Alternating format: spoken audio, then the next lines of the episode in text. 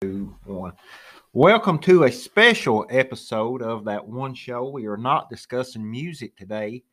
I have my friend and I guess cousin-in-law, Jordan Puget, with me, and he uh, and I uh, have a shared love and fondness for Batman. And he hit me up probably a month or so ago about, hey, if you're ever going to talk about Batman on your podcast, let me know. I'd love to come on. And we're going to do that today. And what we're going to do is kind of convoluted a little bit. So we'll try to lay out what we're going to do in a minute. But pretty much we're going to be discussing all ten live action Batman films. No animated series, no direct, you know, animated movies. Uh, there's one or two animated movies that got on the big screen, but we're not talking a lot about Lego Batman or anything like that. It has to be live action. But first, I'm going to let Jordan introduce himself. We'll talk, you know, in general about our love for Batman, why we're drawn to the character, and then we'll actually get into talking about the movies. How are you today, Jordan? I'm doing great. Thanks for having me. I've been I've been looking forward to this for a while. The the closer that it got to when we were actually going to start recording, the more and more excited I got. So yeah, thanks for having me for sure. I appreciate it. Not only, you know, you uh I went back and rewatched several of these films. Uh we kind of talked a little off air about how surprised we were on how maybe our feelings had changed, good or, you know, to the good or bad for a few of them, but we'll get into that. But you and I are about exactly ten years apart in age, give or take. So, you know, the I was pretty much your age when, you know, the eighty-nine universe uh, started, as you were later on when uh, the later Batman and Robin and Batman Forever came out. And did you... what was your introduction to Batman? Was it a movie or was it a comic book or a T V show? Oh gosh, that's a, that's a great question. See, I, I was born in late eighty-seven. I was actually thinking about this the other day. If there was a time to be a Batman fan, it was probably in that time period in the mid eighties to the early nineties, because you had the two Frank Miller comic books come out, The Dark Knight Rises, uh, year one, which really breathed new life into the character. Mm-hmm. And then you had the uh, the Batman eighty-nine film, and um, you know, obviously I wasn't old enough to remember just the attention and the media surrounding that movie, but you know, I've seen things. Just that was a huge movie, like when it came out, like it was huge in pop culture. Um, tickets were sold out all over the, all over the country for that movie, um, and then of course in ninety-two you had Batman Returns and the animated series. But I think the first. Uh, my first introduction to the character would probably been in that ninety-two year. Um, I feel like Batman Returns is one of like the first movies I watched in theaters, which, and we'll talk about this later on, but I don't know if that was the most appropriate movie for a kid to watch in theater because that opening was a little dark. But um, that is really like, I think my first introduction. Like I, I was growing up, like I was huge into uh, the Ninja Turtles, like the Teenage Mutant Ninja Turtles. And then as that their popularity kind of, you know, waned a little bit in the early nineties, it transitioned from Batman. And once I got into that, I was like totally all in. Yeah. Uh, I actually, uh, you know, I was nine when Batman eighty-nine came out, but I was familiar with the character because I really kind of learned to read by reading comics. Yeah. Uh, we literally had one store here in town that sold them, and they made have had like four or five at a time at, at the time. But I, but one of them was Batman, he being, you know, one of the more popular characters. And, you know, I went from there. As I got older, I started reading a lot of other comics, D C, Marvel combined. But I don't think I've ever wavered from the fact that Batman has always been my particular favorite superhero.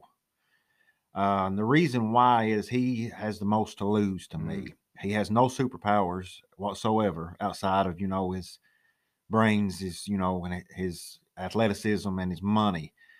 But when he goes into a fight, unlike almost all the other ones outside of maybe Iron Man, he can he can very easily die. Yeah. Uh, and I love, you know, and and and they don't pull punches in a lot of these movies and in the comics. He he goes through a lot physically. He gets he gets beat up. And he's, you know, obviously the one of the richest men in the world, Bruce mm-hmm. Wayne, and he don't have to do what he does at all.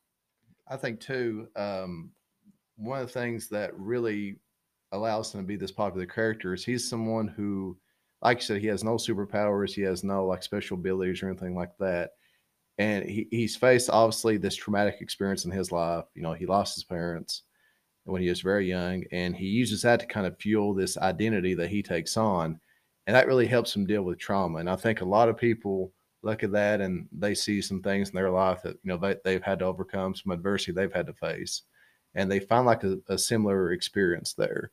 And it, uh, you know, I think it really speaks to a lot of people. Absolutely. And uh, we will take a brief break, and then we'll come back and explain exactly what we're doing today as far as the Batman movies go. And then we'll actually get into talking about each of those movies individually.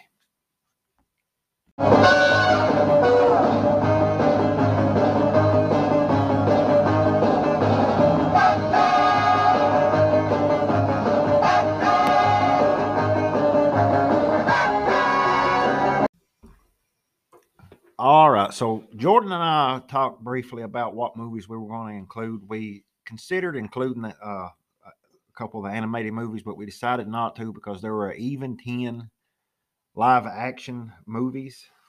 So that will allow us to build a list ten through one, and it's going to be a collaborative list. I'm not. Uh, we each have our own list, but we're going to take turns building this list. For example, Jordan is going to rank ten. What he thinks is the worst of the ten. And then I'll go nine. He go eight all the way to number one. Now, there's one catch. He and I, we don't have to use this, but we have one veto in our pocket. Meaning that, say, I think that uh, the Batman, that can, the, the most newest one in the series, should be high on the list, and he comes out of the gate and ranks it like ninth. I can veto it, and he has to pick something different. And then, obviously, that uh, particular film goes back into the pile, so to speak, to be picked at any other time. We only have one of those each, though. And I kind of stole the core of this idea from a podcast called Screen Drafts, but I tweaked it a little. But I very much want to give them credit. Uh, they usually, if they do a you know a ten movie series, they'll have three or four different people taking turns. But for this case, we just have two. And I want to be clear in chronological order. Here are the movies that are eligible. You have Batman, nineteen sixty-six. And then a long drought all the way to nineteen eighty-nine's Batman, Batman Returns, Batman Forever, Batman and Robin, Batman Begins, The Dark Knight, The Dark Knight Rises, Batman versus Superman, Dawn of Justice, and The Batman. Now, we did leave out uh, Justice League because it's uh, technically not a Batman movie. Uh, he obviously is in it, but his name's not in the title. And it's technically not really his film. So, Jordan, without further ado, uh, what do you think is the tenth best or the worst live-action Batman film of all time? If there's going to be one film on this list that we would probably agree with for sure as to its place, I think this will probably be it. Um, number ten, I have Batman and Robin. And I know you made the Facebook post and our mutual friend Dustin Allen said this was his number one. So hopefully, if he's listening, this is not when he turns off the podcast. I, yeah, I thought he was joking, but he was serious. Well, you think because you never hear that. You never hear someone say, this is my favorite Batman film. But, um, you know, like you talked about earlier, you and I are mutual Batman fr- fans. So anytime we see anything regarding Batman, whether we're reading something, watching something, whatever, we can usually find something positive in that. Right, like even if it's not, you know, to this high, to the highest quality. This movie, it was very hard for me to find anything positive about it. You, you and I were talking like whenever, whenever this movie came out, I was around ten years old, and so as a ten-year-old, like this movie was awesome, right? I mean, him breaking down through the ceiling, sliding down the dinosaur as Mister Freeze is freezing it, uh, him and Robin jumping out of that rocket that's going up in the air and them gliding down the doors. Um, As a ten-year-old, this this movie is really cool. And then you watch it again as you get older and you start paying more attention to the dialogue and just how over the top and ridiculous this movie is. Like I, I rewatched it and it, it, it was it's the only movie that I would say is just inherently bad. Like that's that's me just me being completely honest in my opinion of it.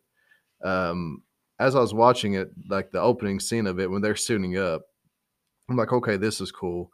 And then you get the shot of like the bat nipples, which, you know, is famous. And then not only that, but like one of the, one of the scenes is them putting on the pants and it's like a butt shot.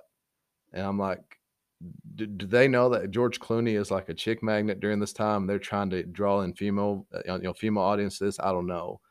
And then, you know, you had the score playing in the background, the Batmobile's coming up, and the very first piece of dialogue to me sets the stage for the movie. And it's Chris O'Donnell's Robin. The first dialogue of the movie, he says, "I want a car. Chicks dig the car." And to me, from then on out, that kind of sets the stage for how this movie is going to go. And I will say this, though. After he says that, George Clooney's Batman or Bruce Wayne, whatever, he says, "This is why Superman works alone." So I'm starting to think, I'm wondering, is this like the first ever idea of like a shared universe? Because Superman is obviously around in this universe. I, I thought that was interesting. But um, yeah, I mean, it, it's just, there, there's a lot of things with it that I just, I just have issues with. What do you think about it? Yeah, I don't like this movie at all. Uh, I was around seventeen when it came out. I, I was, I think, a junior in high school, and I was so excited for it because up until this point, there'd really never been a bad Batman film. Uh, there'd been some okay ones and some great ones and some good ones. And the, when the cast was announced, I was really excited because, you know, uh, George Clooney was one of the biggest stars on the planet that you touched on at the time, and I'd always been a huge Schwarzenegger fan. Mm-hmm. And outside of the first Terminator, he'd never really played a villain. Mm-hmm. So I was excited that he was going to be playing, you know, Mister Freeze. Uh, but they just wasted everything they had, yeah. man. And it's the script, it's the direction. I understand that they're trying to be a little campy, mm-hmm. uh, take it away so much so from, you know, the, you know, Tim Burton's too that we'll touch on later, and not be so dark, maybe appeal to, like you said, females and maybe younger kids. Uh, This actually is the lowest rated Batman film on Rotten Tomatoes. It's twelve percent, which is still probably too high. Now, didn't didn't George Clooney get like permanent ban for like a Comic-Con too? Like, is that, have you heard of, heard yeah, of that? Yeah, yeah. But he's apologized, and the director, Joel Schumacher, has apologized uh, to Batman fans. See, when I look at this movie, I really don't feel like he is like a huge problem of it myself personally. Uh, I, I, I didn't I, have anything to work with. Yeah, that's what I'm saying. It's like the the whole everything else surrounding it is what I think I have issues with. Uh, and I I looked up this movie and kind of the production of it, uh, and made a couple notes. And believe it or not, when the the studio got a like a rough cut of it, mm-hmm. they were in love with it so much so that they went ahead and greenlit a sequel. Mm-hmm. But then, uh. you know, it had a big opening weekend, but I think it still holds the record for the biggest drop percentage-wise from a movie between weekend one and two. So obviously word of mouth was not good, and the sequel never came to be. But the uh, I kind of maybe wish it had of for one reason. The Scarecrow was going to be the main villain. Oh, wow. And it was, and Nicolas Cage was going to play him. Huh. And, I, and Nicolas Cage can play crazy. Yeah. So I kind of would have liked to saw him do Scarecrow. So do you think you... with the way Schumacher, you know, is known for doing things with the Batman films, do you think, how do you think that Scarecrow would have? It, but it wouldn't have. Yeah. It would have been something crazy. Yeah. I mean, I, it really would have. Yeah. I mean, the, some of the lines that Arnold, and Arnold Schwarzenegger is not the best actor in the world, but some of the lines, and I understand that, you know, they were trying to be goofy and pun, you yeah. know, and punny, but it was, it's just bad, man. The, the, the back credit card. Whenever yeah. him and Robin are bidding on Poison Ivy at that like social event, and he pulls out that back credit card and he says, "I never leave home without it." Yeah, but there's one more thing that I uh, that I found. I found an interview with uh, Kevin Feige, Feige, okay. yeah, that obviously has you know ran the M C U for the last decade plus. And in that interview, he said that this movie is the most important superhero film ever made. Really? And they asked him to clarify that, and he said it was so bad that it had the studios, be it whether they were doing D C or Marvel, to take a step back and realize that in the future they needed to actually care about, and his exact quote was, uh, treat the source material with respect. Okay. So he was on record basically of saying without this movie, the M C U may not be what it is today. So... It with the next superhero movie that would have came out after this, well, that would have been that, that X-Men film. Yes, and he actually went on to talk about that. He okay. said that he don't think that the first X-Men film would have ever been made. Yeah, and then you get Tobey the Maguire, way it was, Spider-Man. And then he mentioned okay. Spider-Man specifically Makes as sense. well. Yeah, and he said that that kind of laid the foundation for you know what we have, you know, over the last fifteen years. Right. Of not just Batman, but, you know, the D C U and the M C U. Yeah. So maybe we have this movie to thank for all the great films that we will start talking about later. Yeah. I mean, it could be a blessing in disguise too. And I mean, you know, just some other notes I've written down about it. I, I did think it was cool that Robin's costume, you're starting to see like his transition to Nightwing. Cause like the, you had, you had the Nightwing symbol on, uh, on, on his uh, costume. Um, I, I just thought it was hilarious. Like whenever they're chasing Kreese, Um, after they jump out of the rock, it, it's such like a nineties thing to me, that that whole scene just gliding down the air, and then he freezes Robin because Robin is a little bit too aggressive and he goes after him, and then Batman has to put him in this thing of water, and he pulls this laser out and heats up the water to unfreeze him. And my, my first thought was, you've had this on you the whole time. Like you literally could drop down in the museum, turn that on, Tell, tell Robin to duck, do a three sixty, and the movie would have been over. Yeah. It would save saved us a lot, a lot of trouble. Um, Bane was really like, it's, if you never would have, if, if you don't have any prior knowledge of Bane, you would you would have thought, well, of course, that's how this, you know, big muscular guy is. He has no strategic impulses whatsoever, which is really like a big contrast as to how he's actually portrayed in a lot of different iterations. Like he's a very tactical guy. He's smart. And you saw that a lot in um, in The Dark Knight Rises with Tom Hardy's version. Um, Uma Thurman's Poison Ivy. Um, I mean, not a whole lot of positive things you can say about that either. Then we get Batgirl. It just it just felt like it was just a lot of things shoved into this movie and done in a way that was not. Um, it, it did not do any of these characters justice, in my opinion. No. Uh And I really don't blame the actors per se. Yeah, we touched on that script. I mean, you can't, you can only do so much with a really bad script.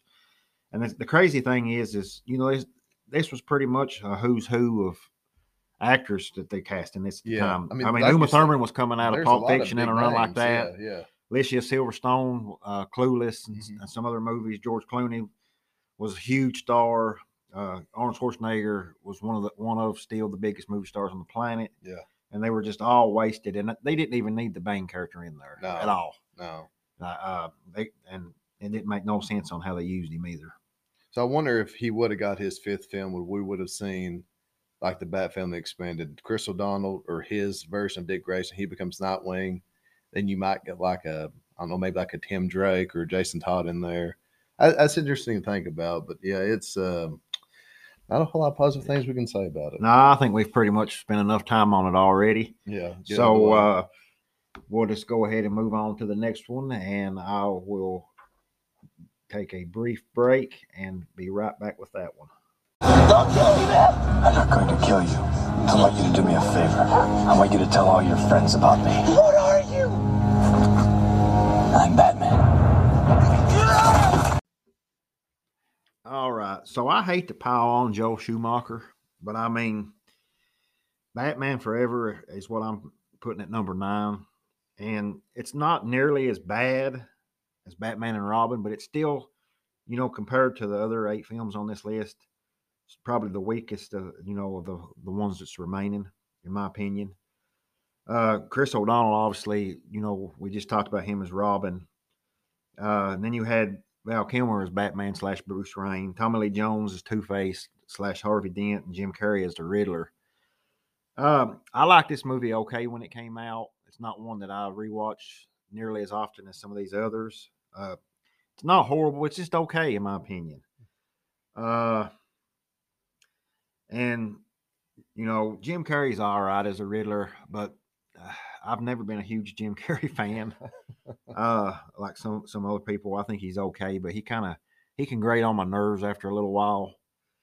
Uh, it was not nearly as silly, you know, as the sequel. Uh, Tom, uh, Tommy Lee Jones does okay as Two-Face. I did, I hated the makeup on him though. Mm-hmm. I think they tried to make him look like a cartoon and they just didn't do too good a job at it. And, you know, spoil, we're going to be obviously spoiling, you know, all, a lot of these, but I mean, this movie came out, you know, twenty some years ago. So if you've not seen it by now, I don't know what to tell you, but the way Two-Face dies in this, he literally just trips over his own feet and just falls. falls to his own death because I think I think like Batman throws some coins at him or something. It's just stupid. And then Nicole Kidman, you know, they brought her in, and she was just totally wasted, I thought. Try to, you know, to be the love interest of, of Bruce Wayne in this film. And, uh, I, you know, I, I rewatched most all these outside of a couple that I was I had already watched, you know, recently. And I probably hadn't sit down and watched this in about ten years. And I liked it when it came out. I thought it was okay now, probably a little less so. Uh, and I think I was like fourteen when this one came out, and I thought it was pretty cool, but yeah, it's not aged well at all, I don't think. It's very, very nineties, and, and not in a yeah. good way. Yeah. What What do you think about Batman Forever? Well, I actually feel a little bit more positive about it. Not enough to use a veto. Like uh, on my list, um, if I were to rank the four movies, I guess we call the eighty-nine universe, Batman eighty-nine, Batman Returns, Batman Forever, and Batman Robin, I would probably rank this second, to be honest, after rewatching it. I agree with a lot of points you made. Um, it's a very nineties film, and it, it's interesting because where I have where I was rewatching a lot of these movies, to watch Batman Returns and then to watch this movie in close proximity to each other, even though they take place in the same universe, Gotham feels like a totally different place. And of course, obviously, that's, you know, the visions of Tim Burton and Joel Schumacher clashing. clashing. Um, but I, I do like it better than Returns. Um, again, just going through some of the notes I have here, I think the suit-up suit up scene is cool. I think Val Kilmer does a pretty good job as a Bruce Wayne and a Batman. Like, I do uh, like his take on it. And it's kind of the similar situation we were talking about with uh, with George Clooney. It's just... he wasn't in the best situation, I think, to shine. Um, I do think that this movie done a good job of showing how good of a detective Batman is, something you really haven't seen a lot in Batman films, with the exception of like the newest one. Uh, you, you mentioned Jim Carrey. I, I was a Jim Carrey fan in, in the nineties. Like, I liked both Ace Ventura movies. I liked Liar Liar. And, and to me, this was like, if Jim Carrey was trying to play the Ace Ventura character as the Riddler. That's, yeah, that's, that's really, actually really good. That, that's really what it was like to me. And and because of that, I thought it was funny. And, and, to, and to be honest, I I think both Two-Face and the Riddler were like Jokerized versions of those characters. They were more silly. They were, they were, they were trying to be funny. They had a lot of these scenes together where you had all these different puns. And obviously, I don't think these characters were really faithful to like their, you know, typical adaptations, but I enjoyed it because I thought it was a little bit, a lot harder, and it made me laugh. I, again, like, I don't think they're, uh, they were faithful at all to the original um, iterations, but you know, I, I found some enjoyment out of them. Um, again, thought, you know, Batman, he, it was a good detective story for him with, you know, with the Riddlers. And you kind of are, anytime you have like a Riddler story, you're always going to have that factor into it, because that's what the Riddler does. He's trying to outsmart Batman. Um, Dick Grayson, like, I like Chris O'Donnell as an actor. I, I just thought he was too old. I mean, this guy, how how old was he in the movie? Was he like, was he supposed to be a teenager? Was he, I think so, but I think he was almost thirty. In real life. I say he looks like he's like at least in his like early to mid twenties. Yeah, and I'm like, why why do you need why do you need someone to watch over you if you're uh, that old? But um, I thought it was funny. There's like a Nightwing name drop whenever he's trying to come up with his persona. He's like, what do they call me? Batboy, Nightwing. I thought that was funny. They, yeah, I mean, we mentioned that just a while ago, too. They teased Nightwing. Yeah. And, but they never really they went there with it. Yeah. Um, but like you said, there's a lot of things that are still ridiculous about it. Um, that scene where uh, Jim Carrey, uh, his, his his version of Edward Nygma kills his boss whenever he is uh, he has that. I don't know what that contraption was called. I think they called it like the box or something. Yeah. On, on, in the movie. And uh, and that whole, I will say that whole plot line just did not make any sense whatsoever. The fact that he is installing all these things on T Vs to make it three D, yet somehow he's getting brain power from them. I mean, you were talking about Two-Face's death, which was ridiculous. But the, the whole thing with happened with him was like ridiculous as well. Like the ending is really just weird. Because first of all, you have uh, you have Dick Grayson Robin, who has never – the only thing we've ever seen him drive is the Batmobile in that one scene, and then a motorcycle, and then Batman just turns over the, I guess, the Batbolt to him and lets him just go off and fight, which, I mean, this is a superhero movie, so you have to, you know, be understanding. But um, and then the whole the, the scene of the Batwing I thought was cool. We we really didn't see that a whole lot in uh, Batman Returns, but yeah, like I feel a little bit more positive about it, but still there there's a lot of things that could have been improved upon. Yeah, and I'll add one one other thing before we move on. Uh, I don't know if you remember, but you know, obviously when a Batman movie comes out, there's a lot of merchandise that gets released, and mm-hmm. McDonald's had some of the coolest so uh, glasses for I this, had, I and had, I still have them. I had I, I had all four, yeah, and one of them broke. Yeah, I, well, my parents, they're at my parents' now, but they have they have three of them. I forget which one. It was either the Robin or the Batman one that broke. Yeah, but yeah, they had um the Riddler. It was like his cane was coming up. That was the handle. And the Two-Face one, it's like it's flipping a coin, and that coin, yes. This pathway becomes the handle for that one. But, yeah, those were – if you look on eBay, those actually do go for a little bit. I've like, I've looked because yeah. because I'm I'm missing one as well. I'm missing the Riddler. Yeah. Uh, but I'm not willing to pay what people are asking for them. Not yet, at least. Especially when it when it's, you know, something to do with this movie. Yeah. It? Yeah. And you mentioned the one, – one last thing I'll add, you know, I thought Val Kilmer was fine in this, and I really yeah. don't understand why they got rid of him after one film. Yeah. And decided to Chris, keep Chris O'Donnell. So what did he, was it Val Kilmer that decided to to not come back, or was it someone pushing him out? Like, do we know that? I don't know. I don't either. I mean, from what I've read, it was quote unquote his decision, but I think he they did. I think it was mutual. Yeah, yeah. Uh, but I thought he was okay. He's probably my favorite part of the film on the rewatch. He he looked to me.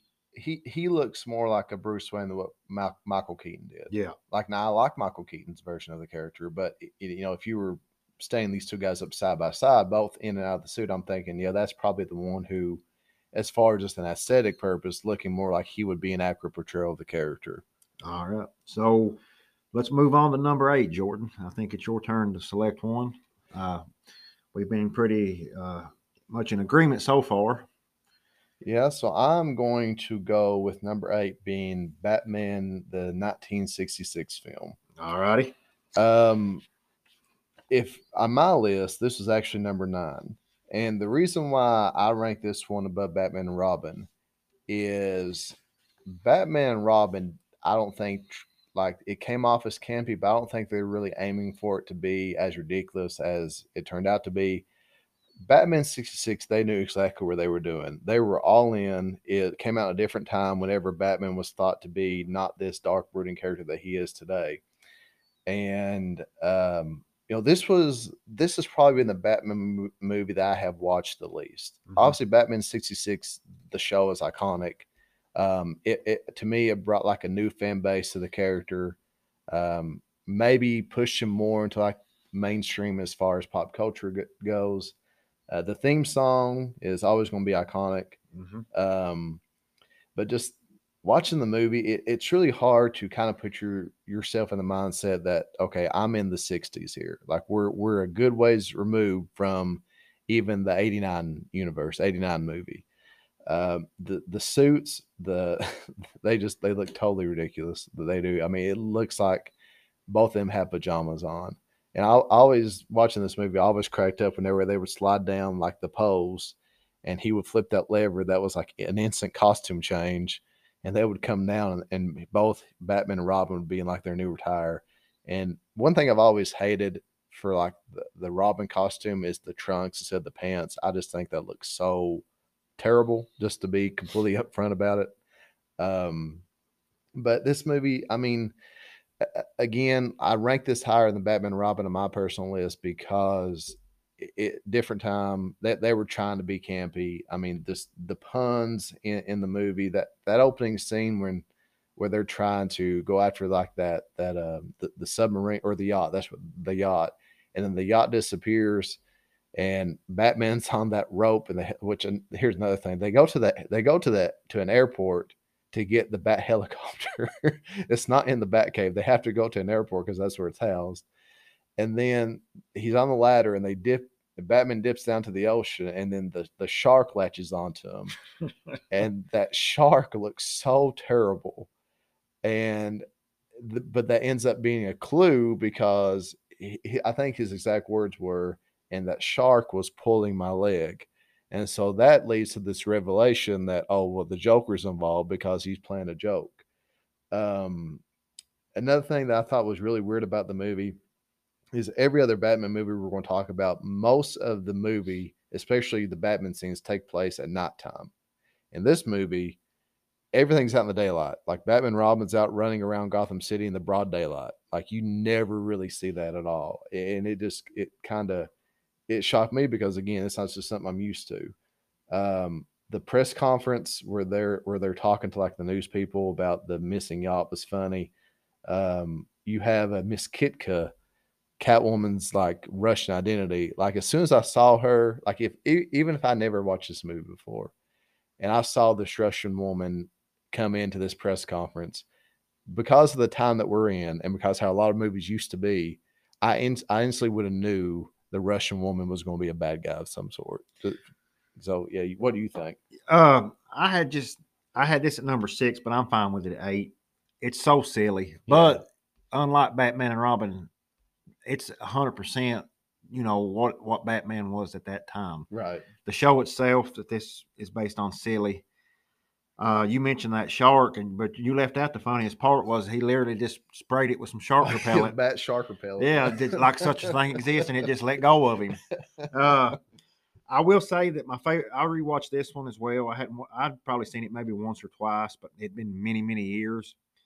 I I, re- I actually liked Burgess Meredith as a penguin in this. Mm-hmm. I thought he was okay. Cesar Romero was okay, but for whatever reason, he hadn't even shaved his mustache. Yeah, that's what I was going to bring up. And they just caked some makeup on it, but you could just, you know, you it, could see you it. could see it. And sometimes he he had sweated off a little of the makeup, and then that big mustache was the shine through. I was going to ask you, like, did that bother you? Because yeah, like, it bothered me. At first, I'm like, okay, I'll get used to it. You know, I'll get sensitized to yeah. it, and it won't, it won't bother me, but or desensitized to it. But then, like, I just kept noticing it, and it got to the point where every time there was a close up on, on him, it, it's one of those things where you try not to think about it, but you can't help but notice it every time. Yeah, and I think the silliest part, I mean, in any other movie, the silliest part would be a shark just hanging off of a dude's leg.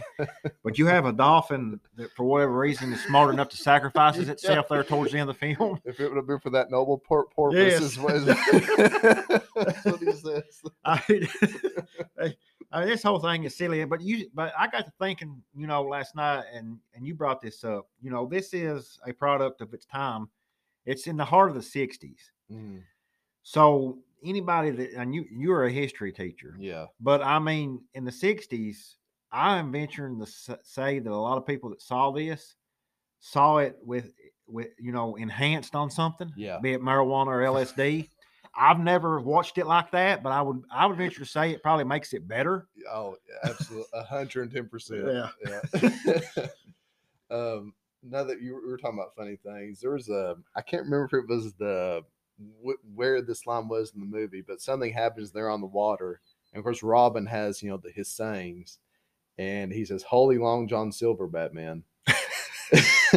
And then there was like, so just it, there's this notion that Batman's always prepared for everything, right? Like even today, like he has all these gadgets, and like this movie, I felt like maybe was the beginning of that, because for every situation they're in, he has the exact device, and it's so like campy, but it's so hilarious at the same time. And I watch it with the subtitles, and uh, he says, "I need batteries," and the way the batteries is spelled in the subtitle is literally bat hyphen and then terries is how it's portrayed in the subtitles. Yep.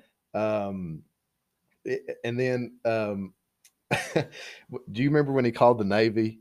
When Commissioner oh, Gordon yeah. called the Navy, and yeah. he says, "Have you ever sold any war sur- surplus submar- shum- submarines lately?" Yeah, the nuclear one. Yeah, nuclear ones. Yeah. And, and, and he goes, "Well, let me check." Yeah. So he, he's got a list yeah, right he's, there. He's got a list. And, and, like, and he don't even know who he's talking to. No. He's like, just give top secret information to him. And then he says, "Why, well, yesterday we sold one to a guy by the name of P N Gwynn." Yeah. It was like, oh, well, that's that's that's Penguin.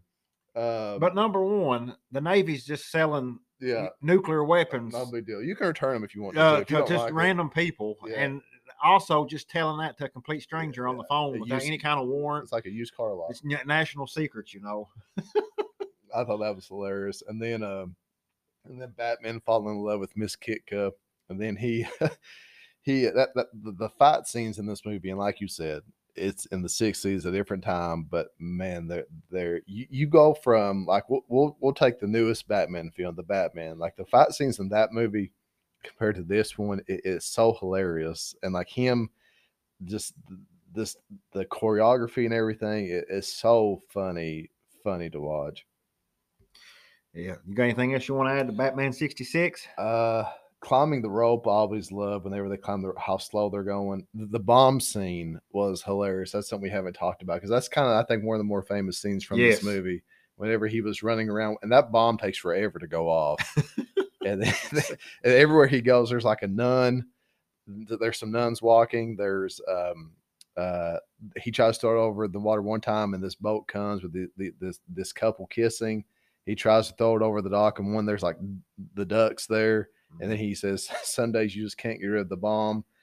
And then it's just, I, I, I mean, and then like another thing too, I was looking through my notes here, the scene where they're fighting on the submarine, and Batman's, just, you know, Robin's, you know, they're punching villains or whatever, and, and Catwoman's staying on top of the submarine, and she just throws the cat at Batman, like, like what are you trying to do? Like, what was the purpose of that? Uh, there's just a lot of things watching it now. It's you, you have to appreciate it for the time that it came it came out in. But man, it's uh, it, it it it's an enjoyable watch if you go into it with the right mindset, I think. Yes. Uh, all right. So I think we're at number seven. Yeah. And uh, I will rank the film I had at number eight for seventh on my personal list: Batman versus Superman: Dawn of Justice. Mm-hmm. Now, let me say, there's a lot I like about this film.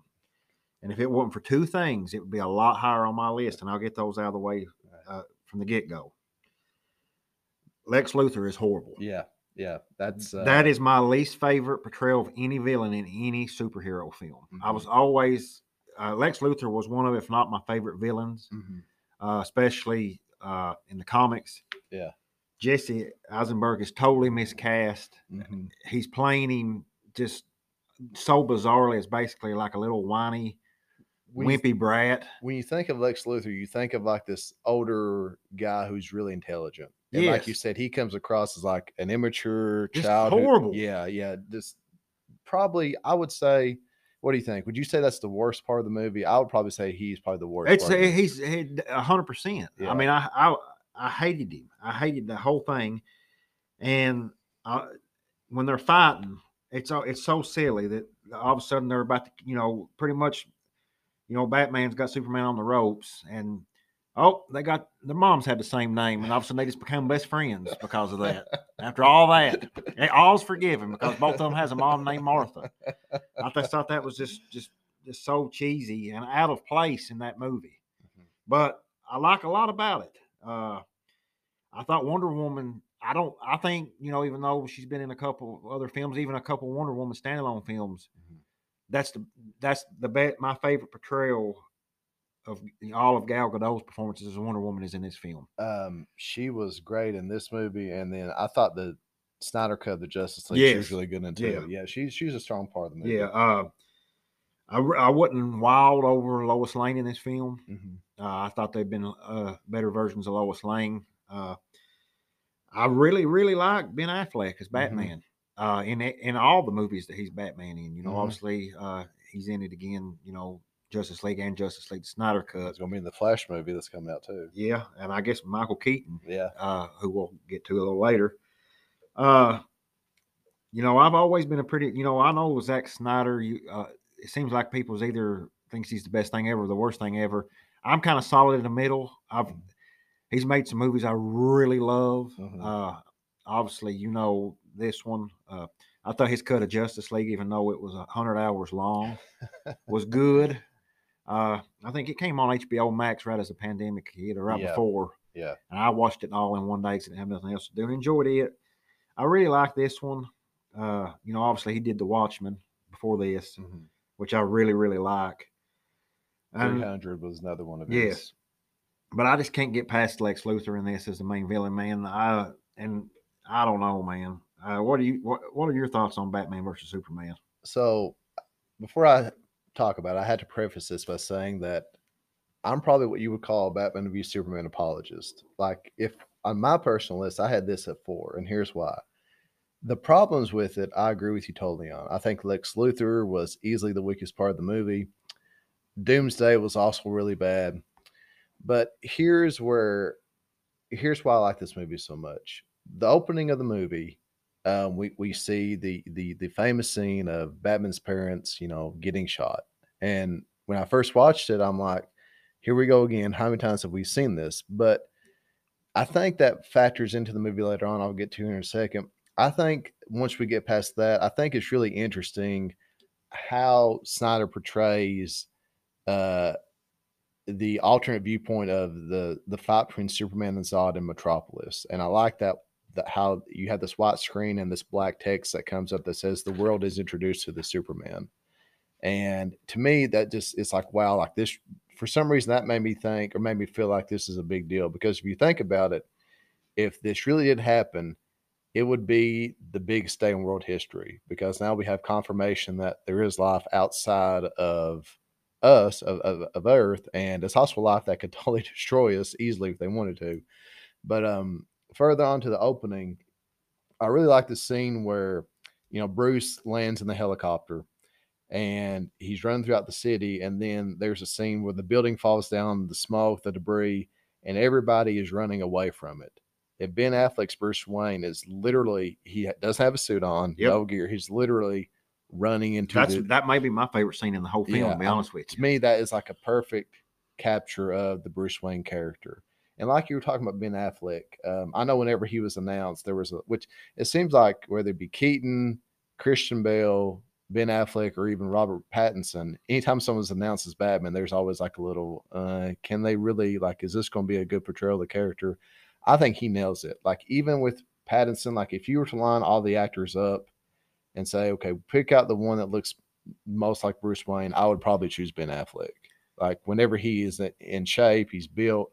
Like, I think he is a great portrayal of, of the character. I, yeah, and I, and I mean, I agree with that. And I got no, you know, uh, I would have, I would say that, yeah, I, I wish we could have got a little bit more of Affleck as mm-hmm. Batman than what we did, to be honest. I with wish you. we could have got a solo Ben Affleck yeah, Batman movie. Just, just one hundred percent, you know, Batman film. Yeah.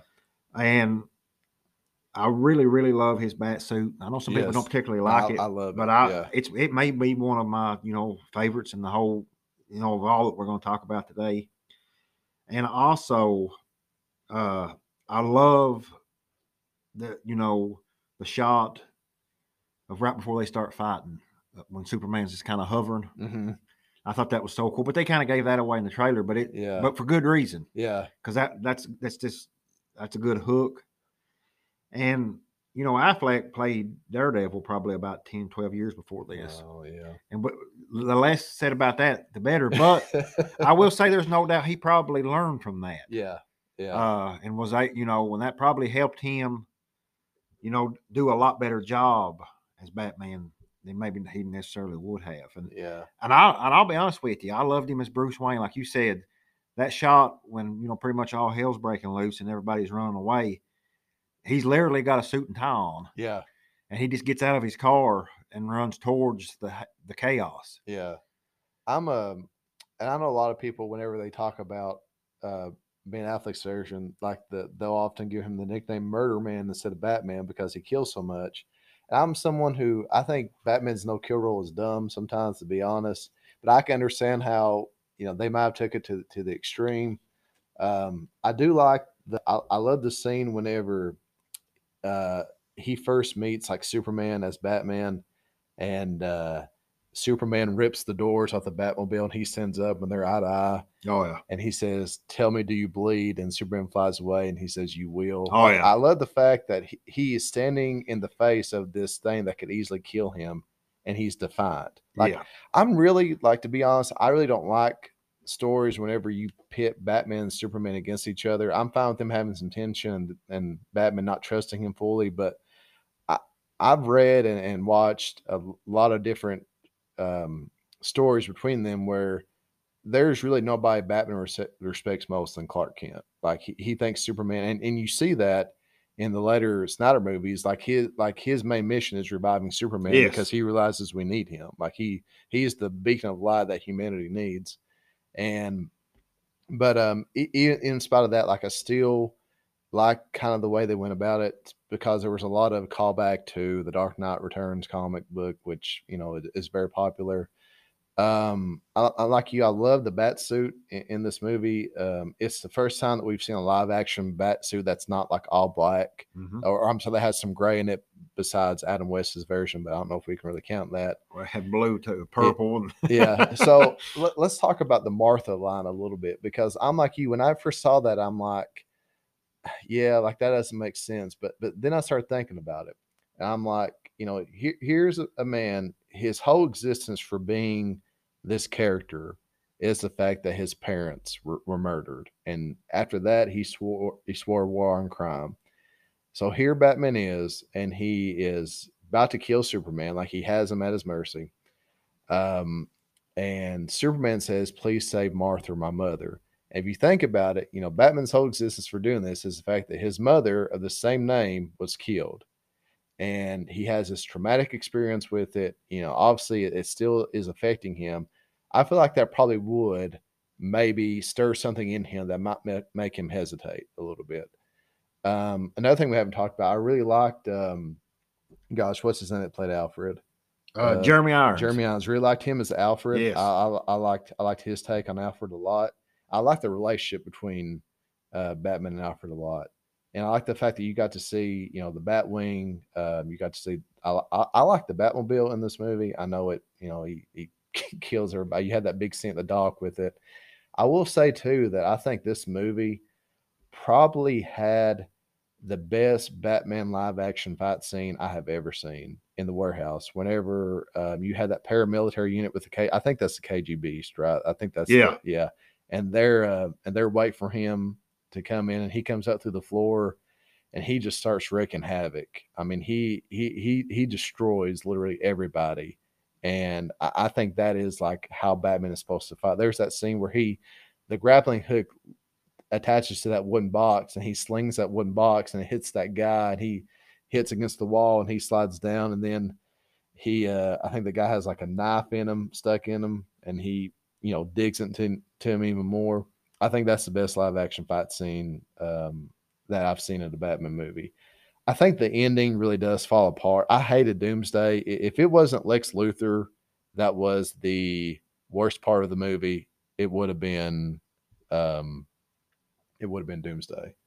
Yeah, I agree with that. Uh, and like I said, you know, I like this more than I dislike it. Uh, had Lex Luthor not been in it at all, or been, you know, a different actor and a different take on the character, there's no doubt this probably would have been in my top five.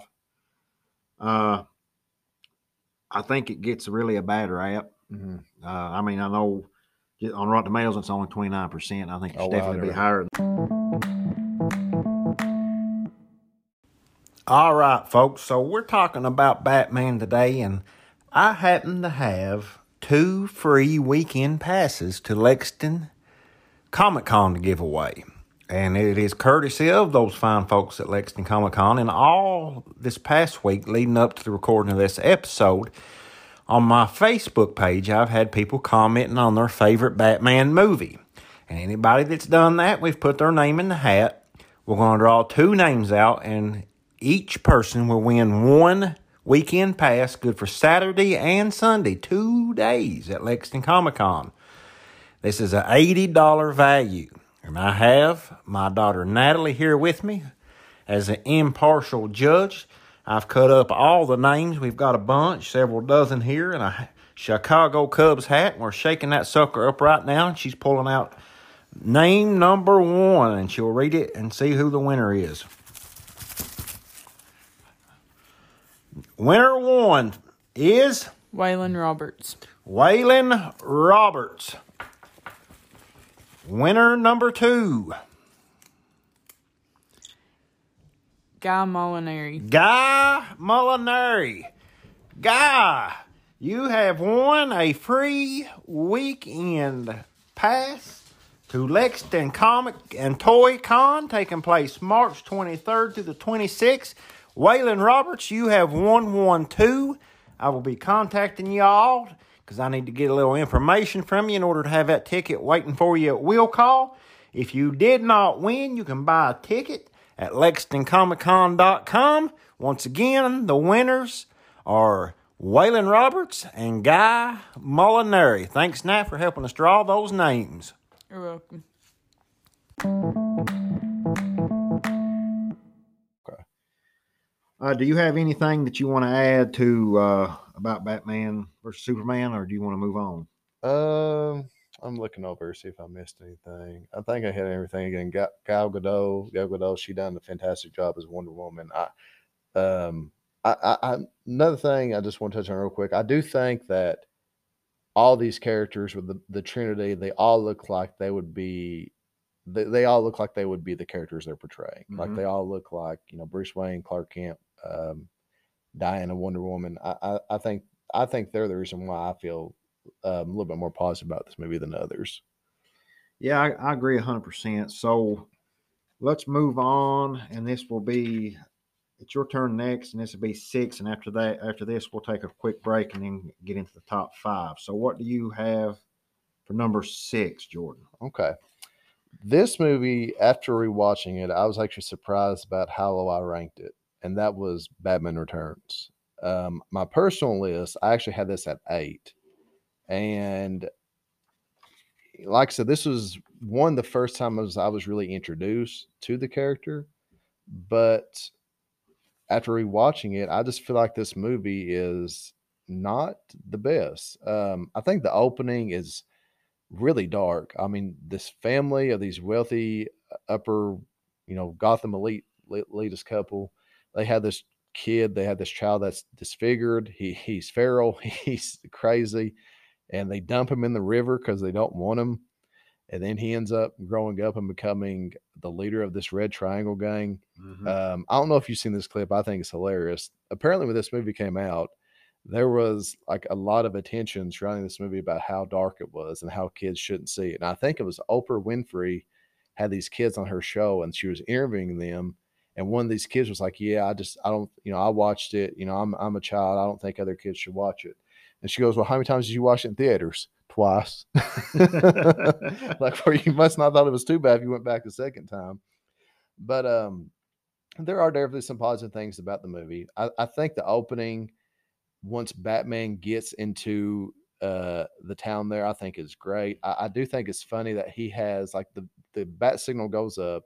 I, and I love that shot of Michael Keaton's Bruce Wayne just in his house, the lights off, just brooding. You know, that's such like a Bruce Wayne, Bruce Wayne thing to me.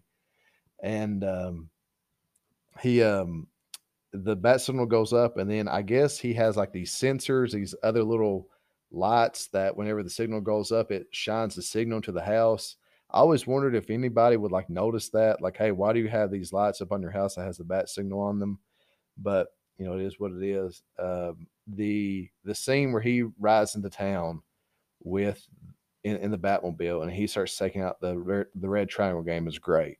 Like, I think that's a very strong part of the movie.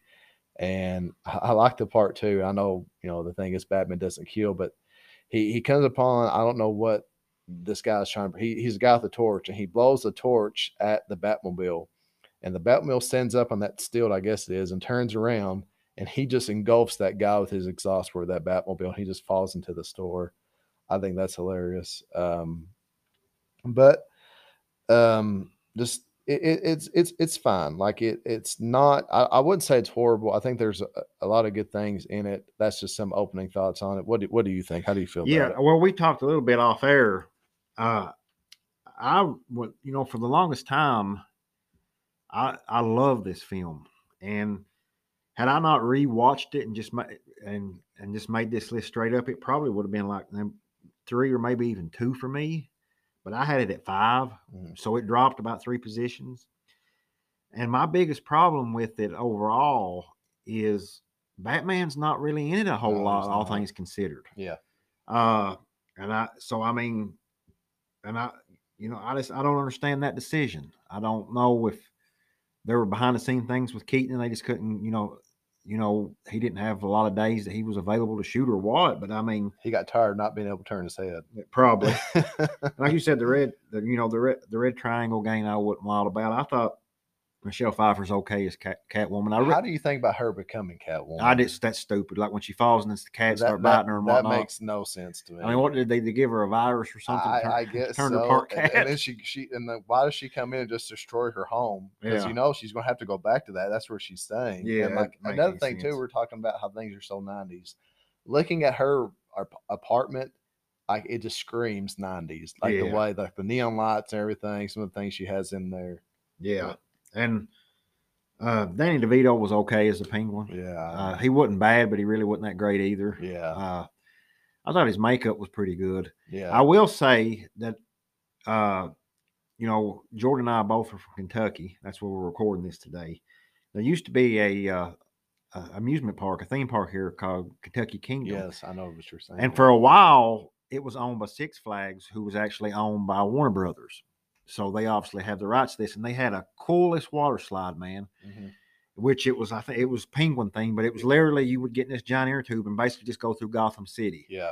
And I remember the first time I went after Six Flags had renovated it and made that, I, I don't, I can't, I think I rode that like ten times in mm-hmm. one day. Cause I was like, like thirteen, fourteen. And it was just, it was so awesome. Yeah. Uh, you know, as a Batman fan, just to be able to keep going through Gotham and trying to find the other other little Easter eggs and stuff that they had in there from the movies and everything like that. Did you ever ride that? I did. Yeah. yeah. It's. Uh, I remember I went back and um, you know, I rode a. You know, we, we used to go a lot whenever we were younger, and uh, um, I remember I went back.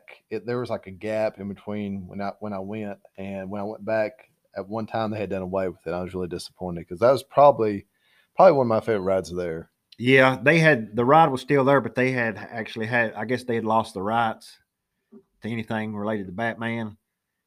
Uh, and it was just a, basically just a generic water slide at that point. Yeah. And I was so sad. Yeah. um, I did, I feel like the suit, uh, was improved a little bit. I thought the bat suit looked a little bit better. Um, The villains, I just I didn't care for Catwoman or the Penguin that much. Uh, Max Schreck was so weird.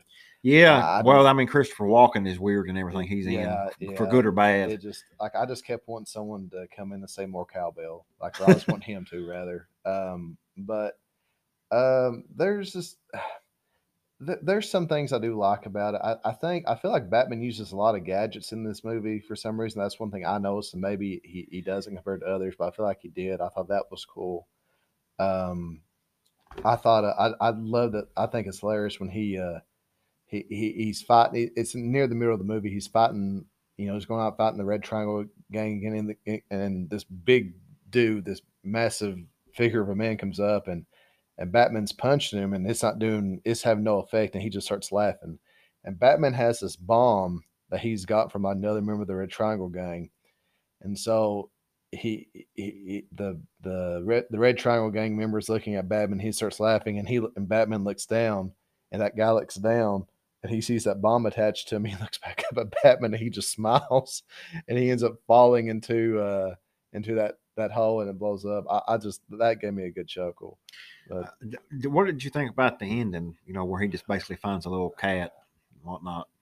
I mean, it definitely alluded to Catwoman showing back up, which would have been okay, but she never does. I thought the, the last, I mean, the last hour of the movie was just weird. The whole, the whole uh, plan of capturing the firstborn of Gotham was out there. And then the fact that we're having mind controlled penguins go out and try to terrorize the city is a little bit far-fetched as well. Well, I'll be honest too. I mean, a penguin is, you know, a cute animal. Yeah. And I don't think you could ever take it seriously as a villain. No. Well, that, the actual animal, that, you know, I'm not, not the penguin, the well, character, but, but, you know, actual penguin, the animal. It just, it was just silly. So, well, and again, you know, Gotham City takes place in America. You know, obviously we're all about, you know, the, the Second Amendment here. So I'm thinking these people live in Gotham City. They probably have some type of... There are a lot of guns in these, Gotham. Exactly. So I'm like, you have to expect that some of these people are going to start shooting these penguins. I just don't see this plan really following through with like Oswald Cobblepot wanted. Um, but yeah, the last hour of the movie, the last en- the ending in general was... And then Selena Kyle killing Shrek and just... he it's just weird. It, that's probably the best adjective I could use for it. It's just a very weird uh, ending. Yeah, I think it was definitely a step down from Batman eighty-nine mm-hmm. that we'll talk about here in a little bit. Mm-hmm. Uh, that's I, I don't really have much to add uh, to Batman Returns, unless you do. Uh, I mean, I think we pretty much covered everything. Um, uh, we talked about the Catwoman trans- the Catwoman transformation. Still, like whenever I think about that movie, that's the thing that I'm just like, that's so weird. But yeah, I think we pretty much covered everything. So before we move on, we have five films left that have not been discussed. I'll mention those briefly in chronological order. We have Batman eighty-nine, the entire Nolan trilogy, Batman Begins, The Dark Knight, The Dark Knight Rises, and the most recent Batman film, The Batman. Mm-hmm. We'll take a brief break, and we'll come back with the top five. You go to the restroom or anything? Yeah, like let me run over. Uh,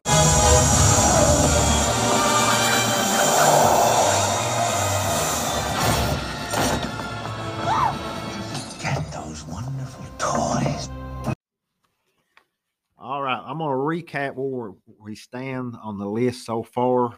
Jordan and I have been ranking the ten live-action Batman films collaboratively, and so far we had Batman and Robin at ten, Batman Forever at nine, the original sixty-six Batman at eight, Batman versus Superman at seven, and Batman Returns at six. We've not talked to any of the Christopher Nolan films, so the top five is going to be Nolan heavy, probably well-deserved. Uh, we haven't talked about Batman eighty-nine, and we have not talked about The Batman. I believe it is my turn, and at number five, I will do The Dark Knight Rises. Hmm. Uh, they, I love the Nolan trilogy. Let me say, I really like this film. I think they got painted into a corner with Heath Ledger's death. Uh, and there's a couple things I don't like about the film. Uh, I, and you know, I would be okay with this as high as three, but no, honestly, I didn't want one, two, and three just to be all three of the Nolan films, which yeah. you very well could have, yeah, in, in whatever order you want to put them in. Uh, uh, first of all, let me ask you how you feel about Bane in this, because that either makes or breaks the movie for people. Because I love Bane in the comic books. Yeah, um, I, I feel I feel positive about it. Um, I, when I look at the Nolan movies, I always try to say he, he he tried to make a Batman film in a world where it actually could happen. Like, he tries to make it as realistic and as grounded as possible, I feel like. So the I know there were a lot of people who didn't like uh, Tom Hardy's Bane. I did. I think he has a lot of iconic lines. I will say that when I watched the movie in in theaters, it really was hard to understand him at times. Yes. So I, I do think if you watch this, definitely turn the subtitles on. But I, I liked him. Uh, he uh, He wasn't this big hulking figure that you would see in, in Batman Robin or pretty much any other iteration of Bane. He, he's definitely a little bit smaller, but um, I liked him. Were you not a fan of him? No, I liked him. Uh, but, you know, uh, the the voice, I, I, same as you, I, I watched it opening night when it came out. Mm-hmm. Uh, and it was really, really difficult for me in, you know, in a full theater with people, you know, reacting to to understand some of his lines. And I'm yeah. with you. If you watch this at home and have the ability to turn the subtitles on during his scenes, do. Because I feel like he does have some good lines. Absolutely. Yeah. And and I love the, you know, the actual hand-to-hand fight between him and Batman. Mm-hmm. Uh, and he and he beats Batman up. Yeah. Uh, he, I mean, yeah, he really... He breaks the bat. Yeah he, yeah. he works him over. Yeah. I like how Batman is, you know, from right out of the gate in this one, older and already beat up, mm-hmm. limping. Mm-hmm. Uh... A lot more word. I mean, we'll get to it, but I mean, he went through it in, you know, the second of uh, Nolan's trilogy. Mm-hmm. Love of his life. Yeah. he, she died, Rachel, but we'll get into that in a minute. But I mean, uh, I I don't have really a whole lot to, bad to say about this movie. It's just that it's my least favorite of the three that Nolan did. And the Batman, you know, Begins and The Dark Knight were so great that maybe my expectations were too high going into this. And I really feel I I I, I got on the internet, and Nolan doesn't give a lot of interviews, and when he does, he don't really say a lot. But I mean, the line in The Dark Knight at the end about Joker basically telling he and Batman that they're connected and they're going to do this dance forever. there's no doubt they had plans for the Joker again. Absolutely. And they, they had to do away with those and kind of start from scratch. So I, there's no doubt that the movie suffered from that. Uh, Christian Bale, since this is the first time we've talked about him, I think he's great as Batman. Mm-hmm. Uh, you know, a lot of some people just like Bane complain about his voice as Batman, yeah. but I like it. Mm-hmm. Uh, I mean, it's it's a really. I think out of all the films, the biggest contrast just in the Bruce Wayne voice and the Batman voice mm-hmm. is by far the greatest in these. Yeah. But I mean, that's part of Batman's disguise. Mm-hmm. Is disguising his voice. Yeah. Always has been. Uh, I really like Michael Caine as Alfred. Mm-hmm. Uh, I think out of all the versions of of Gordon, I think that these movies, Gary Oldman's my favorite. I would agree. Uh, yeah, absolutely. Easily. And uh, I think Anne Hathaway's okay as Catwoman. Mm-hmm. Uh, I think she's a lot better than Michelle Pfeiffer. Mm-hmm. Uh, I really enjoyed her suit. I mean, she didn't have like the quote-unquote cat ears, but the way she the goggles, she would she would flip yeah. her goggles up. It was yeah. just a subtle nod that, hey, this is Catwoman. Yeah. Uh, I like how she kind of got the best of Bruce Wayne at the beginning too by by robbing him. Yeah. I think it, I kind of turned him on a little, to be honest with you, Jordan, for lack of a better word. You know, a, a good-looking, intelligent woman that got the best of it. That's him. What motivated him to come back. Yes. Well, what uh, what do you think about The Dark Knight Rises? So, it, it, before we done this, before we done this podcast, and if you would just ask me a week ago where I would have ranked this one, I probably would have ranked it third. Um, but after really looking into it, rewatching some scenes, um, I would have bumped this down a few spots to five on my list. Well, we're all right. Um, the um, I, I think you talked about how in Batman Returns, Batman wasn't in the movie a lot. I feel like he's not in this movie a lot either. Like I feel like there is a lot of buildup to him being on screen. It just takes a while for that to happen. But when it does happen, it's awesome. Like that line whenever uh, they're chasing after Bane's gang and the lights go off in that tunnel. And they come back on, and then you see him on the cycle. The score behind that, that, that whole scene is perfect. Oh, yeah. And that uh, the that officer, he he quotes from Frank Miller's Dark Knight Returns. He said he talks to that cop. He says, boy, you're in for a show tonight because uh, he knows Batman's about to show up, which is – that whole scene, again, is, is amazing. I just feel like that it just kind of took a little while to get there. Um, and then from the movie, I think, is strong from pretty much there on out. I do think it drags a little bit. Um, the fight between him and Bane, the first one, is really brutal, and he just Bane just ultimately destroys him. And I do think that's, and I don't know if Nolan hinted this, but I would say that's probably in part to Batman being out of it for so long, having a bad knee. Um, you talked about Michael Caine's Alfred. Alfred, Michael Caine's version is fantastic. Mm-hmm.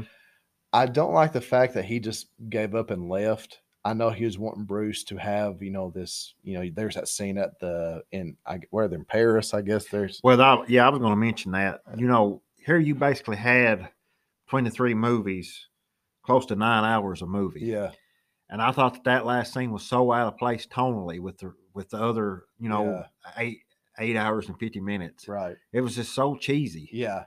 And and they just not, kind of just nod at each other and hold up their tea and, or coffee or whatever they're drinking. You know, Alfred feels so responsible for Bruce that I just don't think he would ever leave him no matter what. Like I feel like he would always stick by Bruce's side, and he just says, "Oh, I'm out," and, and leaves. I, I didn't I didn't care too much for that.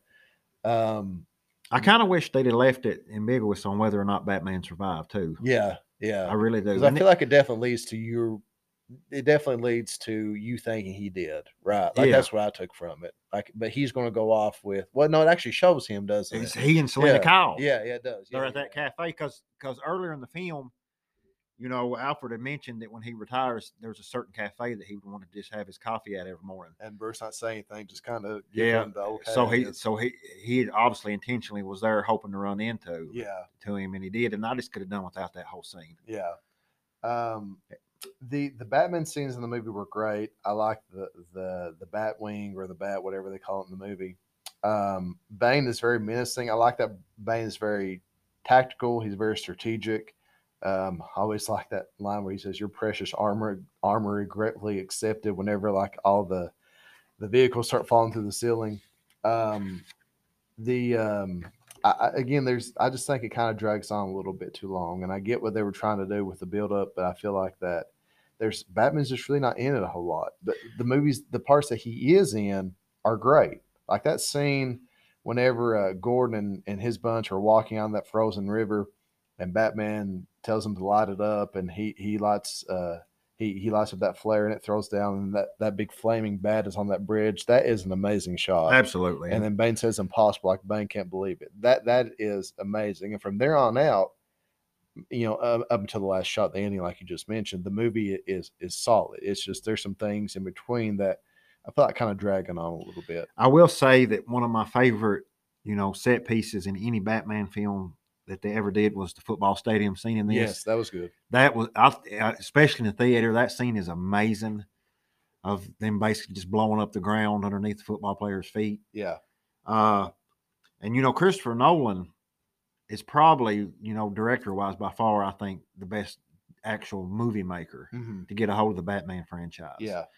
And he's a big, he's still to this day on, on movies he's making outside of this franchise, big on practical effects. He doesn't like the C G I a lot. Right. So that I think that's why his movies are so great. I mean, that, and to me, that that's what some of the Snyder ver, uh, verse suffer from is just too heavily on C G I. Yeah, yeah. And, but I mean, Nolan in Nolan's hands, you know, he didn't make a bad Batman film by any stretch. Right. Like we're not saying this movie is bad. Not at all. At all. It's to me, it's just the weakest of his three. Yeah. And like I said, that's not entirely his fault because plans had to change at the last minute. Right. I wonder how he would have incorporated Joker into the movie. I'm sure he would have been the one that, that broke out, you know, that got a hold of Bane. Yeah. I think the Joker would have been kind of controlling Bane behind the scenes a little. Yeah. No doubt. Yeah. Uh, I've always wondered that. Nolan is just so secretive, even after the fact when he makes a movie. He doesn't give a lot away. Yeah. I didn't, I didn't care too much for Talia al Ghul. No, I, I didn't either. That, I didn't care too much for that. Batman uh, kind of had two love interests in yeah, this, her yeah. and, you know, Selena Kyle both. Yeah, yeah. And that um, was just one too many. I did. I, I thought the ending fight scene where, like, you know, the police force and Bane's force, as they're all fighting in the middle of Gotham, I thought that was cool. I do like how they, um, uh, like, Batman and Bane's fighting through and they and they meet up. It, um, I do think the line where he says, uh, so you come back to die with your city. And he says, no, I came back to stop you. I'm like, nah, you, you could just not say anything, just punched him, and I've been okay with it. But um, that that whole scene was, I thought, really good. Um, and then Catwoman comes in and the cycle and just shoots everything, and everything gets resolved. But, um, yeah, I mean, it was – I think this is a really good movie. I, I just think that it maybe could have been shortened down a little bit, or maybe could have had more Batman if, stuff if in you, it. If you were going to cut anything, would you cut the deal where he, you know, was held prisoner? Well, I would. I thought that I, I wouldn't have cut that entire scene, but it didn't need to be quite as long as it was. No, and I and I think that that was a very inspiring scene to me. I liked the fact that he was like you had to make that jump without the rope, and I thought it was really him kind of re like finding himself again. Yeah. I guess. And I, I thought it was. Um, I thought it was a good scene. I did think it went on a little bit too long. I maybe would have cut down the beginning a little bit and try to get him, try to get Batman on screen like earlier. Yeah, I agree with that. Um, but I mean, yeah, th- there were some things that could have been cut down that I think would have, would have helped the movie for sure. Yeah, and like like I like Jordan has said, and I've said, this is not a. I mean, well, it's you know in the top five, so it's right. It's yeah. it, it's better than. I mean, so it's pretty much right here in the middle of the list. Uh, yeah. And I would have had no problem with it being higher. I think you said you had it on th- th- at three. Yeah, on yeah. the personal list, but I, I like I overwhelmingly like it. That the ending just didn't stick at the cafe. No. Uh, what do you think about Robin? He, he was all right. I liked it, how it was kind of just like Catwoman. It just didn't come right out and just beat you over the head that hey, this is Robin. Do Do you wish he like there would have been somehow would have turned out that his name would have been Dick Grayson, not his actual I, name would have been Robin? Yeah, like, yeah. I, yeah. yeah. Uh, and I, I was. You know, I didn't know what their plans were, and I really like Joseph Gordon-Levitt yeah. as an actor. He's been yeah. in several movies I like outside this, and we've mentioned Nightwing several times. I would, I wouldn't mind seeing him do a standalone, even if it was like on a H B O Max type deal of a Nightwing film. That'd be cool. Like what would have happened in that yeah. universe? Yeah, because he he right. yeah. he intentionally left, you know, all the equipment to him because I guess he trusted him enough. Yeah, with all the gadgets and the, yeah. and you know the Batcave yeah. at the end of it, so. But uh, obviously with Nolan, you know, dropping out and Snyder taking over a few years later, you know, it was basically a new universe. I feel like the score in this movie, the music is fantastic. I feel like the music adds to every scene. Yeah. Like, I think it's great. I, I do think it's funny that he, um, as soon as he gets back in, like, he's ready to go. Like, there's no training that we see. He's just ready to go. Well, back. I mean, he has a lot of help, too, with the particular suit he's got on. I, I wonder, too, like, and this is just one of those things where I guess nerds like us kind of theorize. I wonder if how Batman at his peak would have fared against Bane, because to me, this movie led you to believe that he's not at his peak. No, he right? definitely wasn't. So I'm I'm curious to see. It would have been interesting interesting to see Christian Bale's Batman at his peak versus this Bane. Like, if there was any separation there, how that would have played out. Because I think it it factors into it that Batman's been out of the game for, what was it, eight years or ten years? I think it was basically a decade. Ba basically a decade, yeah. So he and then he has to have that knee brace yes. to even use that knee. So I thought uh, that would have been interesting to think about. Yeah, but I, I overall, you know, I, I'm a huge fan of this movie. We didn't mention Morgan Freeman as Lucius Fox. Yeah, yeah. He's good in all three of these films, yes, but Morgan is. Freeman's always good. And I mean, yes. you can just, just throw him out there for five minutes. He, he's going to be the better. He's going, yeah, exactly. Yeah. uh, and he too, you know, in this one, kind of gave up on Batman. Yeah, just the way uh, you know, Alfred did when he was asking for basically to be able to spy on the entire city. Yeah. uh, he he let him have the equipment, but he said that was it for him. Yeah, I he's think done. He's yeah. done. Yeah. So at the end, I guess Batman's only friend was Selena Kyle. I guess so. maybe, maybe it was worth, you know, it, it's his motivation. So do you have anything else you want to add to The Dark Knight Rises, the first of the Nolan films we've discussed, or do you want to move on? And, no, uh, and again, like, this is a really good movie. Like, definitely watch it. I, I would say every movie from here on out would probably be, if you're a Batman fan, definitely watching the movies you want to talk about from here on out. Um, but yeah, I mean, it was, it was a good, uh, I think it was a good ending to this trilogy. Um, it wasn't perfect, but again, like you said, there were some things that, you know, kind of derailed the original plans, but I definitely think this is a good movie. All right. So it's now your turn, sir, for number four. All right. Number four, I'm going to go with Batman eighty-nine. Um, I really wish I could have been cognitively aware aware of just what was going on whenever this movie I'll, was I'll released. Speak on that here in a little bit, but I'll okay. let you talk first. Because I feel like just from what I've seen, it, it was a huge deal. And I felt like that um, it, it, it was such a sharp contrast to what people had seen of a live-action Batman before, obviously, because the only thing before this, as far as live-action goes, was Batman sixty-six. And this movie, I think, really was influenced by Frank Miller's darker take on, on, on the character. You know, it's dark, it's brooding. Um, I think the opening of this m movie is fantastic where, um, you know, the camera is going through like that bat signal and you have that really famous, you know, score that's, you know, always been associated with Batman uh, playing in the background. Um, the music is very nostalgic for me. I think the suit, Uh, it still looks fine today, but I think it probably back then looked great. I think it was probably looked amazing. That's the first time anybody has seen anything like that. And then you get the, the famous line, "I'm Batman," from Michael Keaton, where he comes down and mm-hmm. he takes on those two criminals. I did think it was funny because he comes down, he scares him, he kicks that one guy, he tells the other one, tell his friends about him, and then he just leaves. And I'm like, well, like, is anybody going to pick these guys up? Is he just, was this just for fun? But then the police come and you do see him Uh, arrest those guys. Um, I think Harvey Dent. Uh, uh, it, it is it's funny seeing Lando Calrissian as, yeah, as Harvey Dent. Exactly. Like, I can never not picture Lando whenever I see that. Um, Jack Nicholson, fantastic as a Joker. I mean, Jack Nicholson's one of those guys, kind of in the in the same line with Morgan Freeman. He's just an overall great actor. Um, uh, I, I did like, it was funny before he even turns into the Joker, you know, he's with Grissom, the, his boss's daughter, and uh, he's looking himself in the mirror, straightening his tie, and she comes up to him and he says, "You look great." He turns around, looks at her and says, "I didn't ask." Yeah. I thought that was pretty good. Um, I, I real, it's funny whenever you see like the police force and you see Lieutenant Eckhart, and it's like, obviously that is going to be like the corrupt cop. Oh, yeah. Like, even if you wouldn't have, you can tell by looking at you him. You can tell by looking at, yeah, that's definitely the corrupt cop. Um, I like how they name dropped Corto, Mal Corto Maltese, which is where Vicky Vale was. Um, that's a that's a location that was first mentioned in The Dark Knight Rises, or Dark Knight Returns. I'm sorry, the comic book. Um, I think Michael Keaton. I mean, I think he for, for and my, it might just been where I grew up with him, but I think he does a great job. I mean, he's. I know there was a lot of uh, controversy whenever uh, he was first cast, because everybody associated him with Beetlejuice. But, um, yeah, what did you think about it? Well, I had it number three on my personal list, so it wasn't too far off from where you where it's ending up here at four.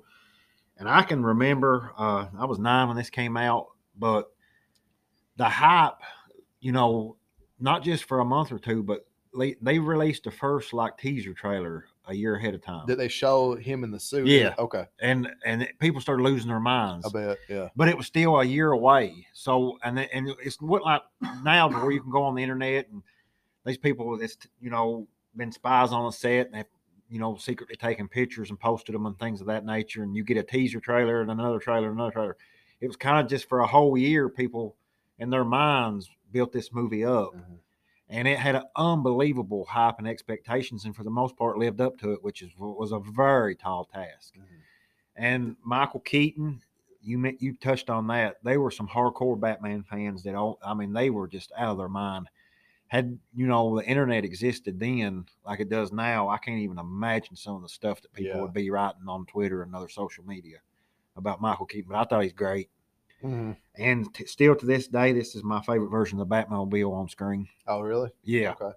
I, that's probably a little bit nostalgia because when you yeah. saw that car at nine years old on the big screen, it's probably, and you know, the, basically the jet engine on the back. I was going to ask you about that because I had that in my notes. Like, the car looks great. Like, still to the yeah. – like, it, it definitely looks like a Batmobile to me. Yeah, and, I mean, it was about the coolest vehicle I'd ever seen when I was nine years old. I mean, it just – I was just in all of it. You touched on Jack Nicholson for, you know, had it not be, been for Heath Ledger, which we'll get to by far up until now, then at least, and, you know, all the way until Ledger's appointment, the best portrayal of the Joker live action. Mm-hmm. Uh, I, I am a huge fan of Mark Hamill's animated Joker. Yeah. But live action wise, I thought for the tone of the movie, Nicholson was just great. Yeah. And here's the crazy thing. I remember reading this years ago, so I looked it up last night to make sure I wasn't off base. Nicholson never really took much of a base salary for this. They wanted him so bad, and they and at the time they offered him six million dollars, which was when the highest like actual paycheck for an actor in any film. Yeah, and he said, "Well, I'll take a base of like a million, but I want residuals forever." Yeah, and till and so you know, not only ticket sales, but merchandise that, that's buying his version of the Joker, D V D, Blu-ray sales, four K sales, everything. As of last year, he's made ninety million dollars off of this movie. For a movie he's in for maybe a total of like maybe fifty yeah, minutes of screen time. Yeah. And that's by far the record for, for the biggest paycheck of any actor in any movie in history. So bad for that. ninety million dollars he's made to date off Gosh. of this. I guess this is the big, one of the big reasons why he hasn't acted a whole lot over the last twenty years. Right, he doesn't have to. Off this, yeah, yeah, don't need to. But you mentioned Billy D. Williams. You know, you and I both are huge Star Wars fans. Mm-hmm.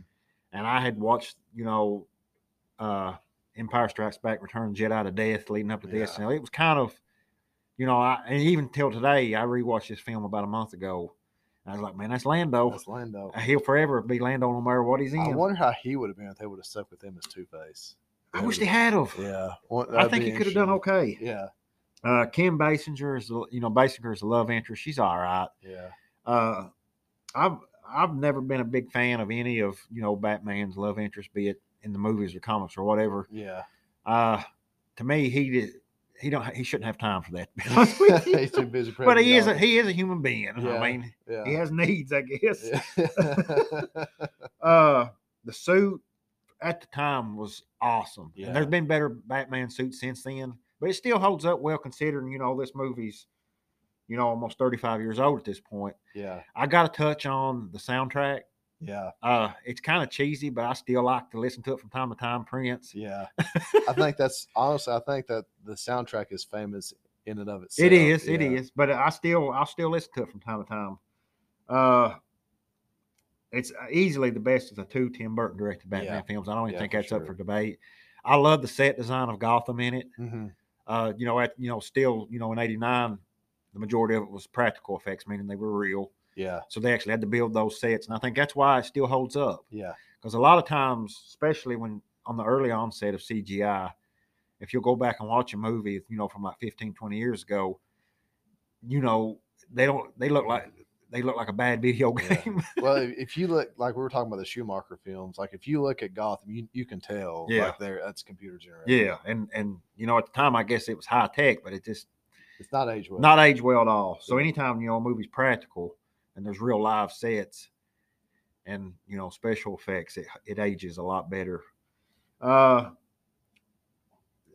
I mean, let's let's you know, at the end, I want to talk about who your favorite Bat, you know, not your favorite Batman film. Okay. But, you know, who was your favorite Batman? Who was your favorite Bruce Wayne? Okay. But I'll give mine away. I think Bruce Wayne-wise, Michael Keaton was my favorite. Okay. Not necessarily my favorite Batman. I, I'll have to think about that a little bit and, and give my answer here in a minute. But I thought, I just loved his portrayal of Bruce for some reason. I don't know. Mm-hmm. And I think, you know, I was nine and I was aware of the hate that he was getting in the Batman fan community, mm-hmm. but he shut most of them up. Yeah, he did. And he, and he'd been in, you know, he'd been Beetlejuice and things of that nature, but he'd never been a blockbuster movie star, quote unquote. Right. So he was an odd choice, but obviously Burton trusted him because he had worked with him at Beetlejuice.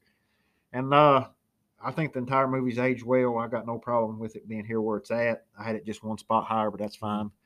I think I've said all I need to say about it. I'll let you, uh, you know, close up shop on that and then we'll move on.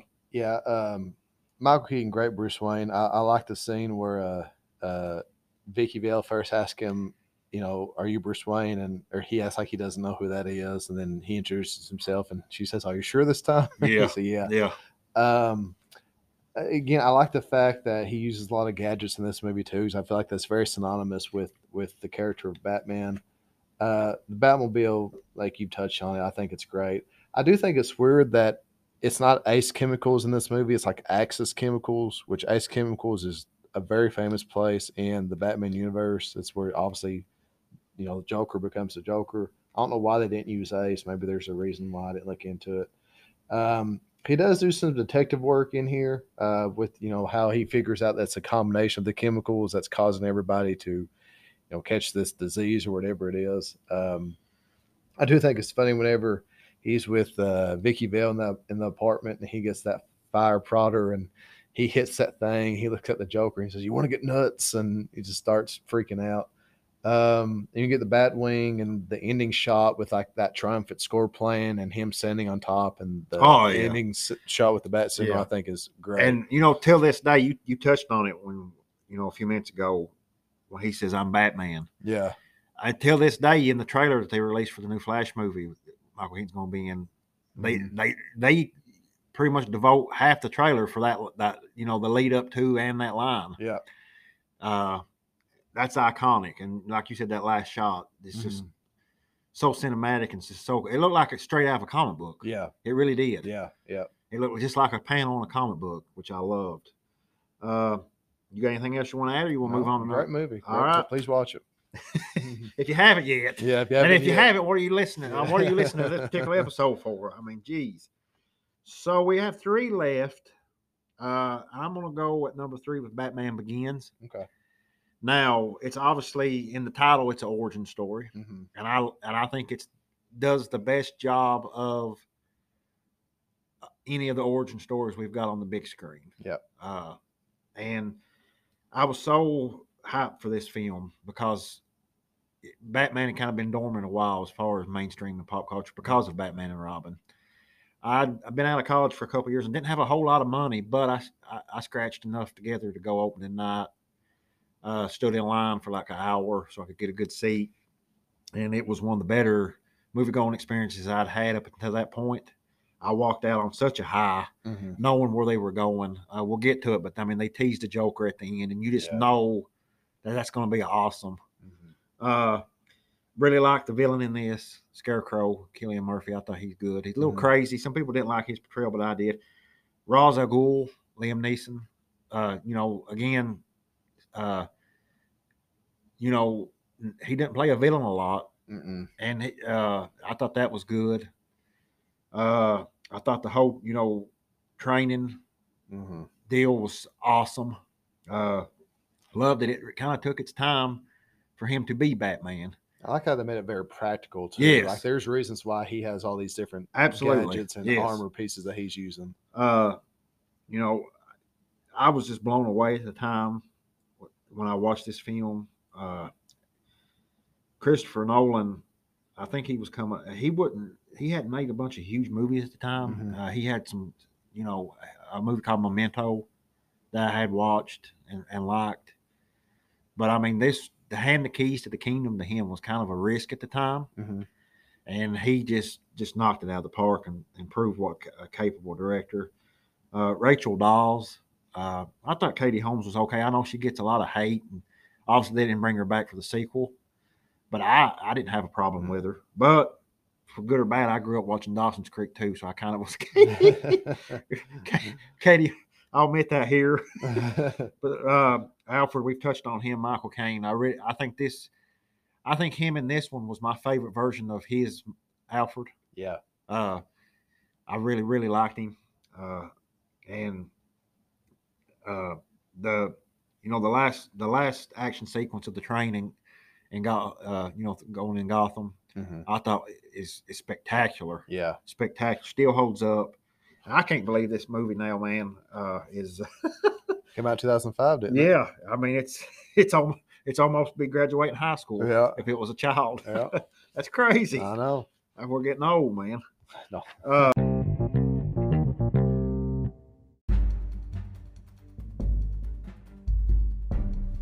hey, Brian, once again here to tell you about my good friends at The Goblin Trading Company.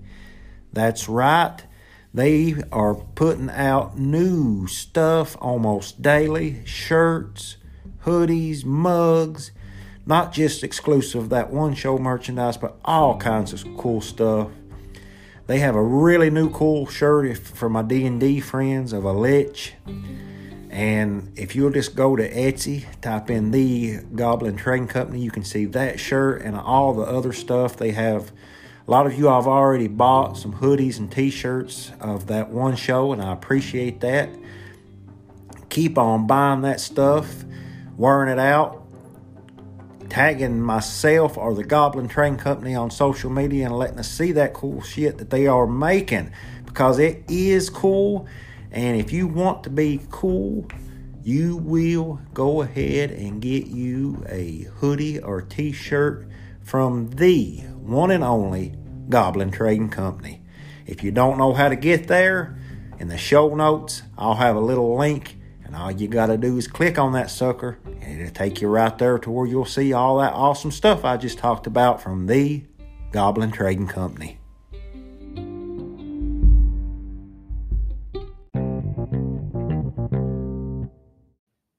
So I kind of said my piece about Batman Begins, and I touched on how great an origin story I thought it was. Uh, what do you think about it? Um, I think it's, to me, it's the best origin superhero story or superhero movie we've ever had. I think it's great from beginning to end. Um, I think that th- there's really not like, to, to me, there's not a, a really like a, a slow part of the movie that just makes you kind of lose interest. I, I like the, the beginning of it where he's, uh, he's training with the League of Shadows. I think that's what they're called in this movie. I think I, I for, one, for some reason I want I, I think they went by a different name, but I could just be remembering wrong. But I like how you're starting to see how they train, and he incorporates some of their training into like his own weapons, his own gadgets. Like whenever he's, you know, sword fighting with uh, with Ra's al Ghul, he has like those little, I don't know what they're called, back bat wings or something on his gauntlet. Uh, so there's a lot of things that he takes with him. Um, I, you mentioned uh, Alfred. I like the fact that Alfred's really trying to help him become Batman. Like he's working with him, preparing him, uh, creating these gadgets that he's going to use. I think the film does a really good job of showing you just how fearful he was of bats. And I like the line where um, Alfred asked him why bats, sir. And he said, because bats frighten me. It's time, you know, criminals, uh, you know, fear what I fear. I think the first Um, the, the the first part of the movie where we see Batman, and they're in, and they're at that dock, and he starts taking out the villains silently, like a silent predator, one by one. I think that is awesome. Oh yeah, that, that's Batman to me. Like I know we talk about the hand to hand combat stuff, but the fact that he's able to like in a stealth manner pick people off one by one and really frighten people, like that's another thing I thought that part did uh, well was it showed you just how scared though the, the the criminals were becoming. I thought that was excellent.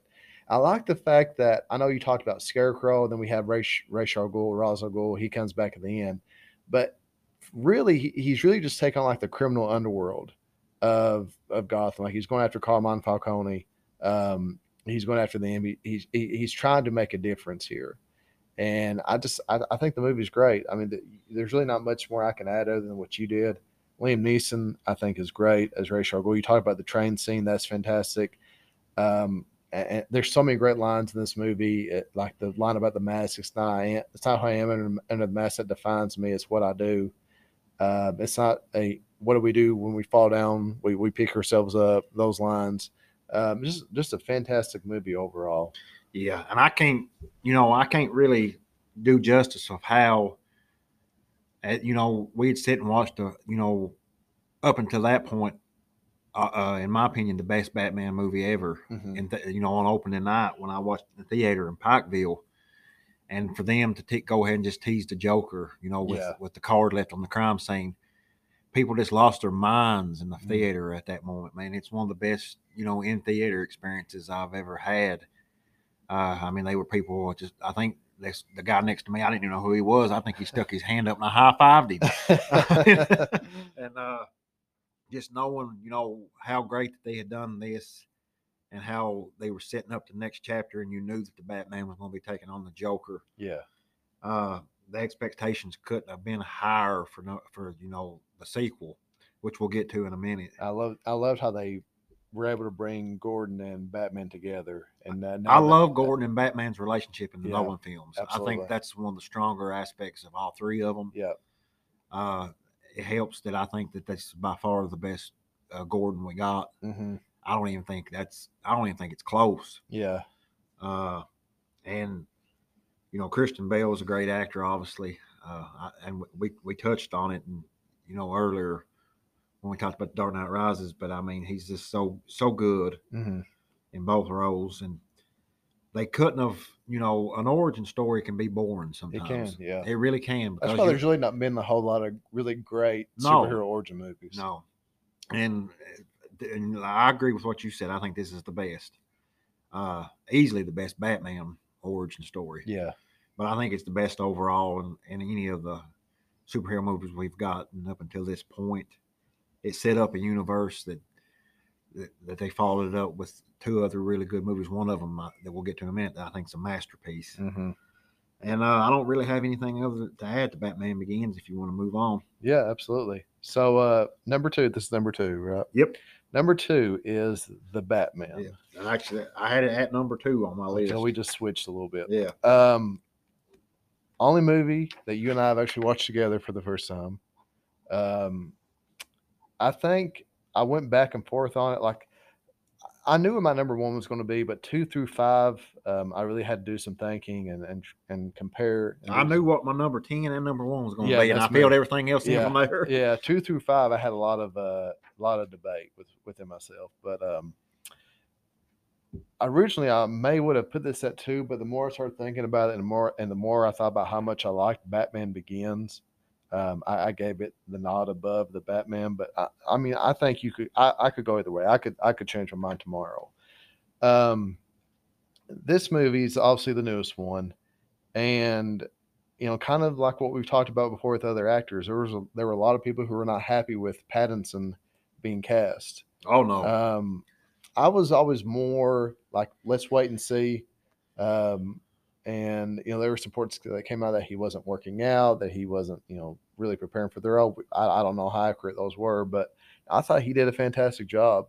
The There was this, I don't know if you remember this or not, they before they even put out like a teaser trailer, they put out of him in the bat. It was like a shot of him in the bat suit. And the camera starts off like it's blurry and the background is red. And he starts walking to the camera. Oh, I remember. Yeah, and, and and that score that is associated with this movie starts playing, and I instantly knew. I'm like, okay, it, he he's going to be okay in this movie. I don't know how the rest of it's going to be, but he's going to be fine. And I think this movie just, I, I think it was really good. I think there's very few things I could point out that I didn't like. I, I liked the fact that um, we got a lot of Batman in, in this movie. I don't know like the, the comparisons, but I feel like this is probably the movie that Batman might be in the most. And that might, might, might not be fair because it's definitely one of the longer movies that we've talked about. In the oh, it's the longest. Is, is it the longest? Yeah, it's okay. the longest. So, but I like that. Um, I like the fact that he – right now, in this stage in his career, he's really not concerned with being Bruce Wayne. He, he's all about being Batman. Oh, yeah. Because you, he don't want to be Bruce no, at all. You, you don't even see – you barely see Bruce Wayne in this movie, I feel like. Just like maybe one, two scenes, maybe. Yeah, yeah. And uh, he, he's just concerned about punishing the criminal underworld and, and instilling fear, which I think the movie shows that he does a good job of doing that. Uh, I think the, the opening scene of this movie – I know we talk about opening scenes a lot, but the subway scene – and those guys, you know, harassing, um, I, I think that guy might be a doctor. I don't know.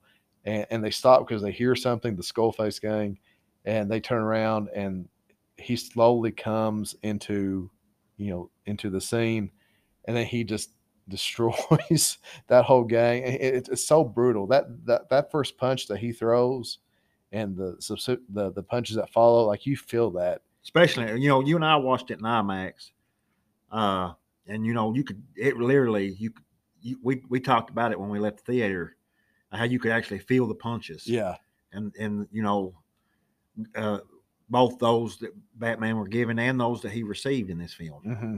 Like the, the fights were brutal. I feel like, and even like a lot of these fights too, like he's really not dominating. Like he's getting hit, like he gets shot, uh, uh, he, he gets punched in the face. Um, it, it, it's, it's a, these, these fight scenes are brutal, but I think they're great. Like I think they show just a, a great job of how uh, this this character I feel like is a little bit more grounded. I don't know how he would fit in like a universe with like superpowered beings, but um, anyway, I think he. Uh, I, I think there's, there's a lot of great things about this movie.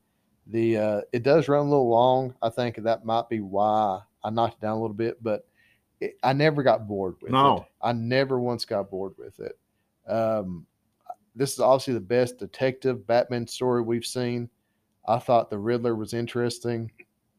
Um, I, I love, I'm just, right now I'm just thinking of scenes that are coming to my mind. The first scene where he walks to the Iceberg Lounge and he just starts fighting like all the guards there. Anybody I, and everybody. Yeah, that's hilarious. And then Colin Farrell's Penguin comes up and he, he I like how he calls him Mister Vengeance at first. I think that's funny. Um, but there's just, this movie is really good. Really, even with it being a little bit longer, I still think it's phenomenal. So let me uh, touch on a couple things. I think there were parts of it that were genuinely terrifying. Yeah. Uh, when the first murder that the, that the Riddler does, oh yeah, yeah. Uh, I think it's on Halloween night. Yeah. And the, it's dark and you just, there's a guy sitting on the couch and when lightning flashes that briefly lights up the room for maybe like a second, you just see him standing back yeah. there. That generally is scary. Yeah. Uh, makes you jump a little yeah, bit. Yeah. And th- you touched on this, you know, Batman, uh, you know, one of the nicknames for him is the world's greatest detective. And this yeah. is by far, you like you said, the mo- the closest of all the films to that. Yeah. You had a, you had a genuine, super intelligent serial killer playing games throughout Gotham City mm-hmm. that Batman had to try to find. And it reminded me a lot of the movie Seven. Yeah, uh, in that aspect uh, from back in the nineties. Uh, and, you know, outside of a Batman film, it's a really good detective story. Mm-hmm. You know, uh, basically, you know, not a cop, but Batman trying to find this criminal. And I thought pa- Paul Dano was by far my favorite version of the Riddler. Yeah. Generally just terrifying. Yeah. You know, I mean, capable of anything. Yeah. And he, he's playing games, but he's not playing games. If that makes any sense. He's not messing around. I mean, he's he's out there killing people. And I thought the funeral scene, when the car crashes in and you've got the guy coming out, basically, you know, can't talk, and he's got the apparatus glued to his hand mm-hmm. and all that, was really well done. And you we've mentioned several times scores in these films. Mm-hmm. I love the score in this film. Yeah. It's kind of techno-y, but it also has moments that remind you of like an old score from a Western movie back in the day. Almost like you can hear like spurs jangling a little bit if you listen to it with headphones. Uh, I really, I, you know, the Penguin I thought was well done. I mean, Colin Farrell was unrecognizable. I guess the makeup. I think this movie's actually nominated for Best Makeup at the Oscars this year. Oh, really? And a okay. set design and sound design. Uh, you know, I mentioned that Michael Keaton was my favorite version of Bruce Wayne, and you mentioned that this is the most Batman we get because Bruce Wayne's not in it. But I, I, if I had to choose my favorite version of actual Batman, meaning in the suit and how they portray the character on screen, this is probably my favorite. Mm-hmm. And, you know, you mentioned earlier there were a lot of people apprehensive that Robert Pattinson was casting this. I can tell you that I learned my lesson from that when Heath Ledger was cast as a Joker. I thought it was going to be a disaster, and I couldn't have been more wrong. So I was I withheld my judgment, and I have to say, I'm, do you remember when they the, they put, first put this trailer out? How great the trailer was! Yeah, trailer's fantastic. And you and I immediately started just texting, like, man, yeah. and you said, "That's my Batman." Yeah, because I, I mean, I think he even in the trailer they showed the line, "I'm vengeance." Yeah, and it shows him just just, just mowing down people yeah, by, by yeah. hand. You could even feel it in the yeah, trailer. Yeah, it was yeah. like my goodness. And then this movie was delayed because of COVID. You and I it seemed like we waited forever to watch this mm-hmm. one. Because we, I think we agreed to watch it together when that trailer came out, and it took two years. Yeah, but it was worth the wait. We stuck to it. Uh, I have to mention the Batmobile in this. I mm-hmm. thought it was a great take. Yeah. Basically just, a, you know, a souped up muscle car. Yeah. I'm, do you remember in the theater when they, you heard the engine rev before you even saw it, how yeah. awesome that was? Blew you away. Yeah. I was like, yeah. oh man, here we go. Uh, and I don't, you know, it's kind of iffy if they're ever going to be able to follow this one up or not. They went back and forth. Yeah, they are. No, they're not. I hope that they get to. Mm-hmm.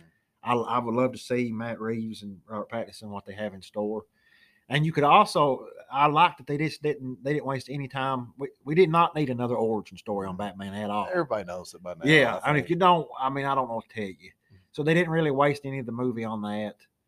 Uh, and I think that people, you know, it is a little long, so it's asking a lot for you to sit for three hours. But I think out of all the films, if somebody wasn't a fan of Batman, like maybe, you know, my spouse, this may be the Batman film they like the most because it's such a great detective story. It keeps you engaged throughout. Like, does that make sense? Something's always happening. Yeah, but yeah. I mean, it's, you know, if you're not a fan of Batman, I think you could find a lot to like in this movie because of the serial killer and the detective aspect of it. Mm-hmm. And I like that they didn't kill the Penguin. Mm-hmm. And it kind of hinted that he was going to be taking over all the crime syndicate in Gotham. Which is very true to his character. Yeah, yeah, yeah. Big crime boss. Yeah. And like you said, I loved it when he went to the lounge and just anybody that got in his way, it'd be a crooked cop or a bodyguard or whoever, a bouncer. He just he wouldn't he didn't have time for. I him. Like that because that his name was McKenzie, I think. And it says like it's in that scene where Gordon Hemp's talking to the police station, and uh, Batman asks him who's the cop with the broken nose, and he says McKenzie. He said he was at the Iceberg Lounge the other night, and Gordon goes, you think he moonlights for the Penguin? He goes, I think he moonlights as a cop. Yeah. Yeah, I thought that was a great and I, you know, and I think this was the most human of all the portrayals of Batman. Yeah. Uh, like you said, I mean, it showed his body and what it went through with the bruises and cuts. And one, a small moment in it that I really enjoyed was when he tried the glider at the first time and just basically just crashed. Yeah. Uh, I mean, that I love that. It shows like, you know, this guy's not perfect. And he's go- going through a lot of trial and error here on trying to save his city. And and he was, that was his lone goal in this. And obviously, you know, we haven't talked about Catwoman yet. And, you know, they hinted at the romance between, but I'm glad they didn't go there in this one. Because this version of Batman definitely did not have time for that. He had no interest in doing anything other than putting on the bat suit and killing and beating up criminals. Mm-hmm. That's all, he, that's the, that was his sole objective in this life. And it was, you could almost make an or, uh, argument this was an origin story for Bruce Wayne in a way, because at the end he kind of accepts that he that that you know Gotham needs that part of him too. He needs to be like a, a light for yeah. the city at the same time that he needs to punish. Yeah, you know, and and it kind of hints that he can do that more so as Bruce Wayne during the daytime, mm-hmm. and then you know be Batman at night. Mm-hmm. Uh, and. I, I bought one of my first toys in years because of this. I had to buy a little model of the of the Batmobile in yeah, this. Yeah. And uh, I just I, I really, really love this film. It's one that even though it's three hours, I've rewatched a couple times. Uh, my Dixie, who's been on the show, so my listeners know her, she bought me a four K player for Christmas, and that was one of the first four Ks I bought. It, look, it looks, looks and sounds so good. It's about the closest thing you can get from the theater experience. Uh, I haven't talked to her and Natalie into watching this with me because they keep asking, well, is this the one that's three hours and fifteen minutes? I was like, yeah, but we can we can watch half of it tonight and half of it tomorrow night. I haven't talked them into it yet. Uh, do you have anything else to add about uh, The Batman, the most recent? Well, I, talking about the length, something's always happening, whether they're figuring out things from the detective aspect or there's action. Um, like you said, the detective parts of this movie are, are fantastic. Like, he's figuring things out, and you see that. Um, Alfred, I thought, uh, what is his name? Uh, Andy Serkis. Andy Serkis, yeah. I think he done a, I like that take on Alfred. Uh, we've seen that take in other iterations before, but um, I like his take on it. Um, I like how Alfred is trying to get him to be Bruce Wayne. Yes. Like, he has no interest in it, and that's part of the growth of the character, which, again, you, you that gets hinted at near the end, that he realizes he needs to do something else just besides be Batman. Um, the the ending fight scene, whenever he comes down through the roof, it explodes, and he takes on, like, all those followers of the Riddler. Um, I thought was uh, was great. And then that scene where he's leading the people out of the, the flooded area, and um, the ending scene where that woman's getting taken up by the helicopter, and she, like, grabs onto him because she's scared, and he kind of, like, touches her hand like it's going to be okay, hmm. and she pulls away, and then he, there's a shot of him, his cape's blown, he's, like, covered in, like, mud and stuff. I think that was great.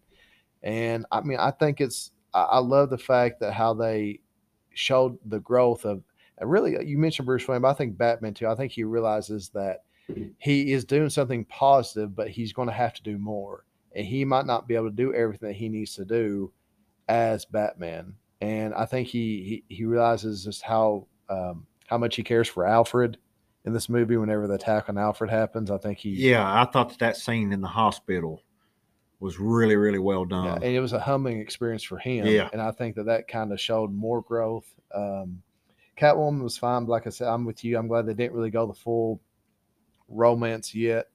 Um, and then, of course, we got a Joker tease in the movie as well we haven't talked about. Yeah, and, and, and for hardcore nerds like you and I, they teased a few other things, too, from yeah. the comics that they've never really brought to the big screen specifically. Yeah. Uh, you want you want to talk on the uh, League of Owls? Uh, uh, Horde of Owls, yeah. Yeah, Horde, my bad. No, you're fine. You're fine. Uh, Court, Court of Owls. Court of Owls is... Um, What what what what was teased in the movie about Court of Owls? I can't I can't remember. I think it was the name of one of the. Now, okay, um, Court of Owls is my favorite comic story of Batman of all time, and I, we might talk about that more towards the end. But they teased that. Uh, they teased Hush. Um, yes. Uh, what what was uh what's Hush's name? I can't. I'm it's escaping me right now. Uh, I, I would have to we have to look. But they they teased a lot. There's a lot of people who think he injected himself with venom at that one ending scene. Um, is it what was Husher's name? That's going to bother me now if I can't remember it. But there are a lot of things that were teased within uh, the movie that I think could they, they could go in different directions with. But I mean, I think it, it, it it's a great movie. Again, like even though it's longer, I don't think it's. I, I never got bored with it. Like I I never once got bored with. Um, ne- I never once lost interest within this movie.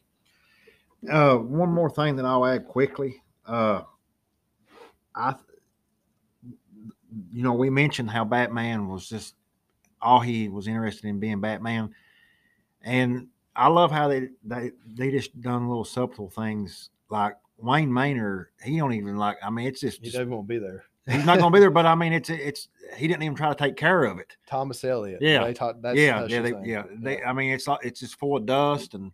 Like he ain't even he don't even go into it. He stays in the Bat Cave. Every, I mean, everything in Wayne Manor is just like covered up with, you know, sheets and you know tarps and whatnot. Yeah. But I I love this film. Uh, it was one of my favorite films of all last year yeah. that I watched. Period. My if I were to, if I was to pick my favorite movie of twenty twenty-two, it would either be this one or Top Gun Maverick. That would be one and two. I would have to really think as to what I like more. But um, I, I'm like I'm like you. Like I hope they explore. Uh, this universe more. I know things are happening right now with James Gunn and his new vision and all that, but I really hope that we see, you know, we at least get a trilogy of the Matt Reeves Batman universe. I think they they could do like a lot of cool things. We were talking about Court of Owls. I keep seeing rumors that he wants to incorporate that. And if you don't know what the Court of Owls are, they're basically like the Illuminati in Gotham City. They, yes. They've been running things since like colonial times. Absolutely. So I think that would be like a very interesting take. Uh, I know there was a video game that came out last year called Gotham Knights, um, and I played it and beat it. Didn't it, it, it, it did not live up to expectations. They tried to do the Court of Owls, didn't really do the best job with it. But I think if Matt Reeves could do that, I think it would be fantastic. Yeah, and we'll take a break here just a minute before we get into the number one slot. But, you know, you and I are both big fans of the Arkham mm-hmm. Batman games. Mm-hmm. For, me, for my money, those are some of the best games based on superhero Some of the series. Best Batman experiences yeah, I've ever had. Awesome. Yeah. Storyline, gameplay. I mean, it makes. I mean, that's the closest you and I either one back because ever becoming Batman ourselves. Yeah. It's, it's yeah. playing him in the Arkham don't, series. Don't tempt me. But, I mean, uh, I think this was by far, I, I mentioned it, and also, you know, the most human of all the Batman. Yeah. Well, even like the car, it's like a yeah. very, like, grounded in reality. Type. Yeah. Yeah. You're exactly. not going to, you're not, uh, Doomsday's not going to be in this universe right. with Batman. Right. Not this one. Uh, you know, Steppenwolf's not either. Yeah. Uh, uh I don't even think I don't even think you'd see Mister Freeze in this universe. No, I, it, it it would be hard. Like you would, you're really going to have to maybe Bane, maybe uh, maybe Two Face. I think you could probably see Two Face. Yeah, but, and, and there's some you have and you did time. tease the Joker, and I love that you the, the Joker and the Riddler were side by side in yeah. the Arkham at the end. Yeah, and that version of the the Riddler, and you know, it just you know whets my appetite to see what those two villains together could do to Batman. Yeah. Uh, he would have a tall, tall task on his hands. But we'll take a brief break. We'll come back, recap where we're at, and then talk about the number one, which I guess everybody's figured out what that's going to be by yeah. this point. He doesn't like that. Not one bit. So, me watching, he takes the knife to her, laughing while he does it. He turns to me, and he says, "Why so serious?" All right, so here is our list. We'll, we'll count down all the way to one, and then we'll talk about number one. Batman and Robin at number ten, Batman Forever. Number nine, number eight, Batman nineteen sixty-six. Seven, Batman versus Superman, Dawn of Justice. Number six, Batman Returns. Number five, Dark Knight Rises. Number four, Batman nineteen eighty-nine. Number three, Batman Begins. Number two, The Batman. And number one, I think this was number one on both of our lists, mm-hmm. uh, The Dark Knight, an absolute true masterpiece of a movie. One of my favorite, not just Batman films of all time, but my favorite films, period.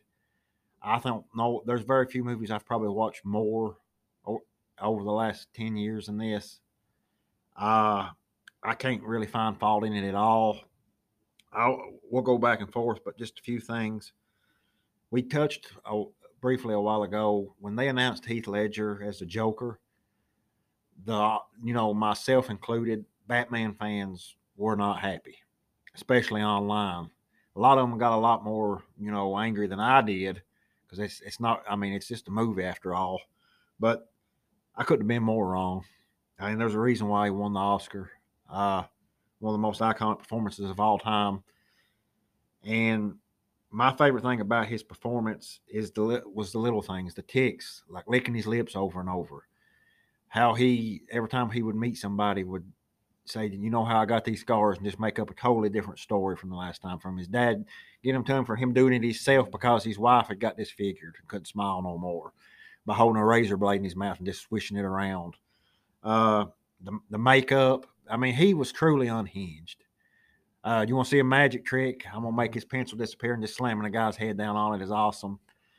Uh, him, you know, getting in with all, you know, the criminals and stealing all that money and just literally just burning his half of it. Not, I mean, literally just sitting on fire. He he had no interest in it. It was just stealing it. That's all he cared about. This world is a better class of criminals. Yes.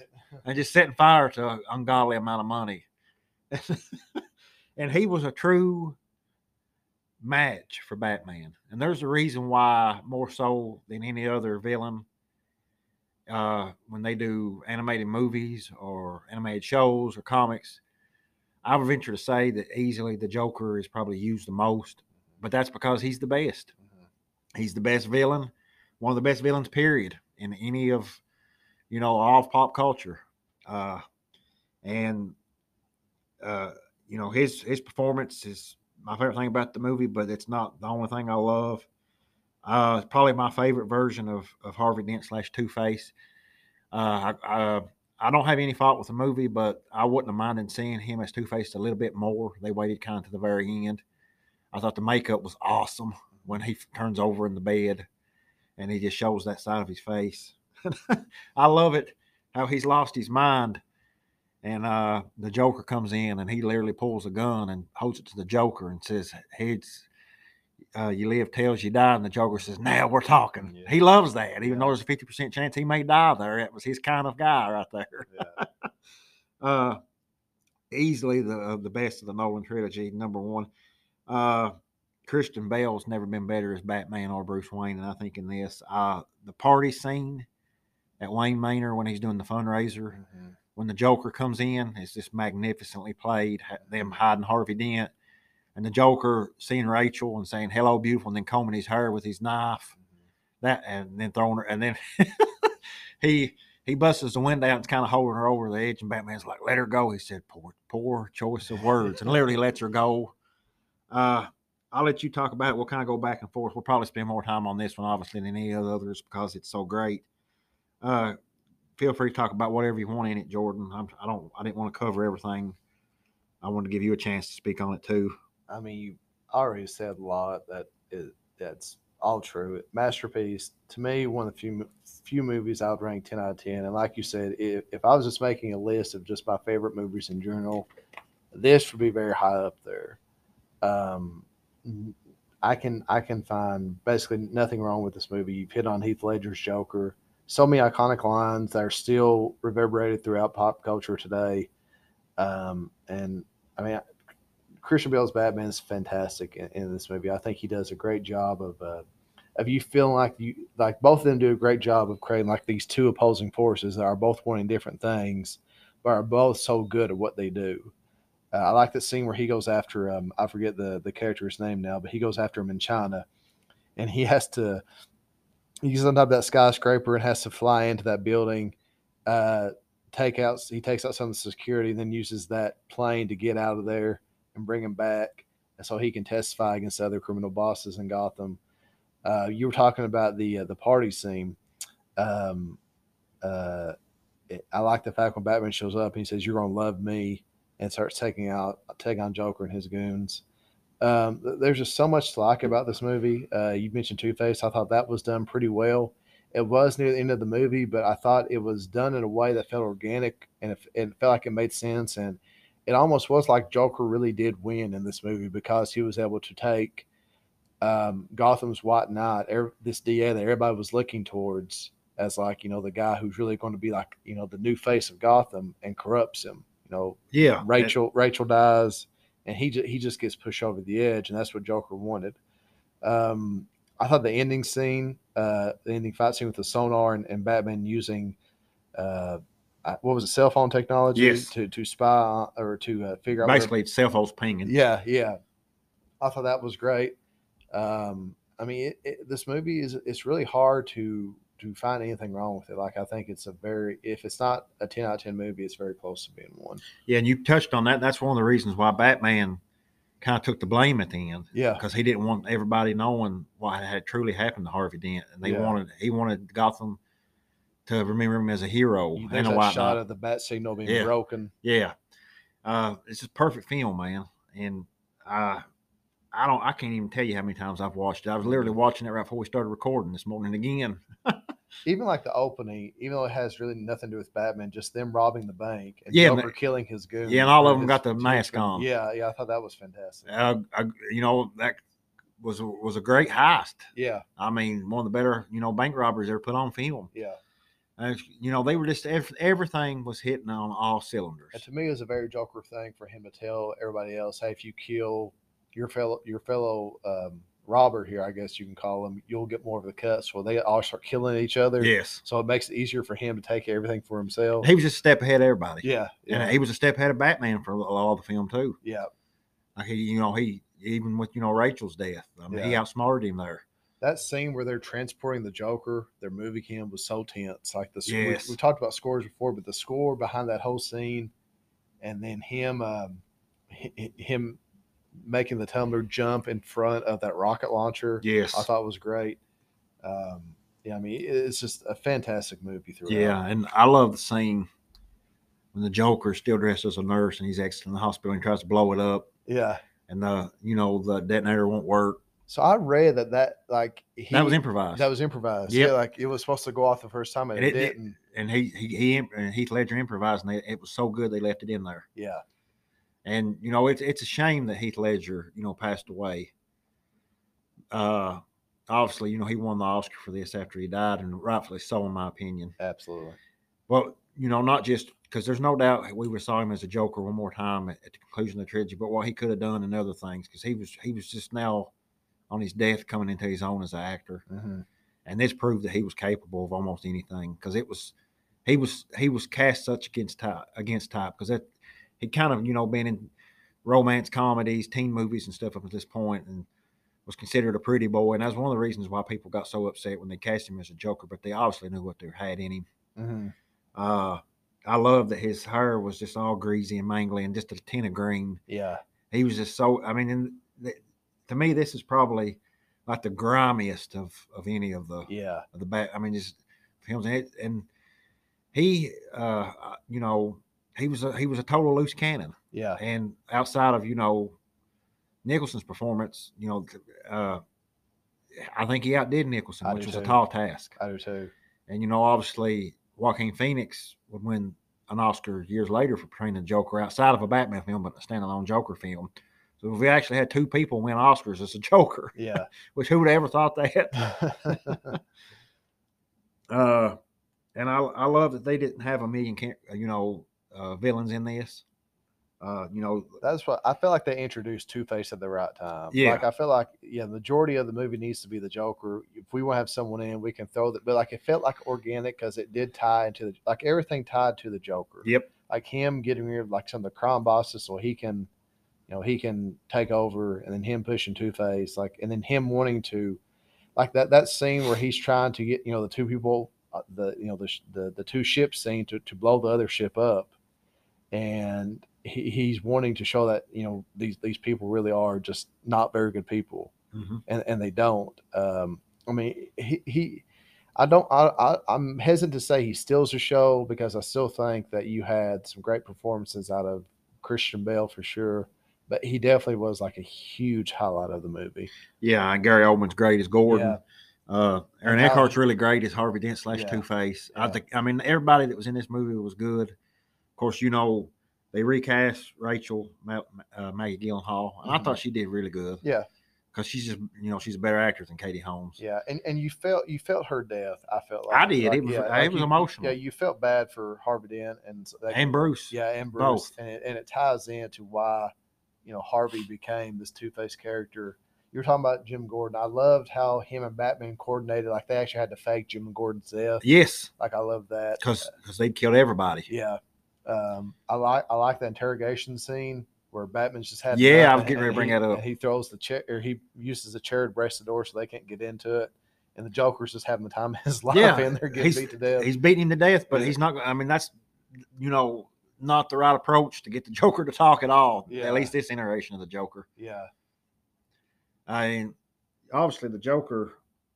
You know, we've we've touched on that, but for my money, I you know. And, we talked before we started recording this segment. I don't know if they'll ever top this as far as a live action Batman film. I mean, mm-hmm. they everything about it was just pitch potent or, uh, you know, pitch perfect. Yeah. I not I, from the music. Uh, we we've mentioned the music from the three Nolan films, and for the life of me, man, I can't remember that guy's name that does the scores. And it's Hans, Hans Zimmer. Hans Zimmer. Yeah. Zimmer, so we definitely yeah. want to give him credit. Absolutely. Uh, he's worked with Nolan a lot in some of his other films too. And you said maybe, you know, if, if if Matt Reeves does get to follow up the Batman, maybe, but maybe not. It'll be hard. It's very, very difficult. And, uh, you know, you know the vehicles in this, I love all of them.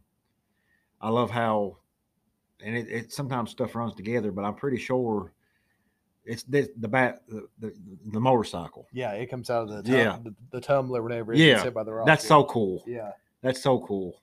And uh, I mean, I, I would venture to say I've probably watched this movie a good thirty times. I would definitely say of all the Batman movies, I've watched this one the most. There's no doubt. And it's probably not even close. No, no, no. There's some other things. I'm. I mean, as we're talking, I'm just thinking out loud here. That that scene where he goes into the club, I think he's going after Maroni.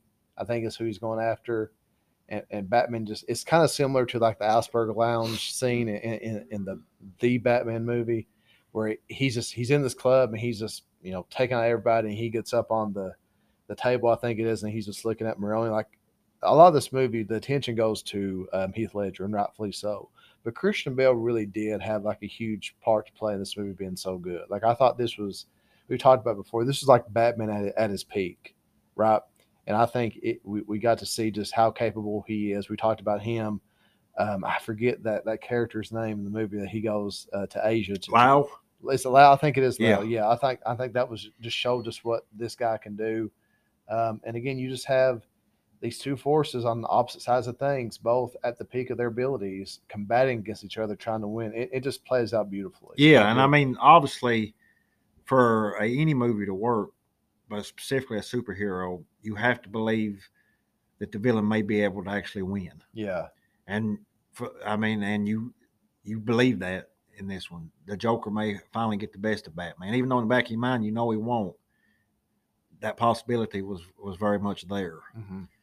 And, you know, I've always said a hero is only good as a villain. Yeah. And, and like you, you know, Bale, uh, and, Heath Ledger both were at the top of their game on this one, and I can, I, uh, you know, why so serious? Mm-hmm. Yeah, that we haven't even mentioned that yet. That's like the most famous line of the whole movie. Yeah, I mean they were selling shirts. Uh, I think for like three years in a row, this version of the Joker was like the most sold Halloween costume after this came out, uh, and for good reason. Uh, and people still are this version of the Joker. Like whenever they dress up as the Joker, it's this one. It, it's this one. Yep. Yeah, it's the it's the white makeup. Just and he, it, you could tell he didn't even take time to apply his makeup. He just yeah. slops it on there. There's almost someone I saw through one time that said it was almost like it was war paint. Yeah. that he was using. It's like he it, it, Batman puts on his mask to get into this mode where he's this character. And it did show him with that makeup for like just a few yeah, seconds. Yeah, that scene where uh, he was dressed thought, as a cop. Wasn't yeah, he? yeah, it was in the parade. So yeah, yeah,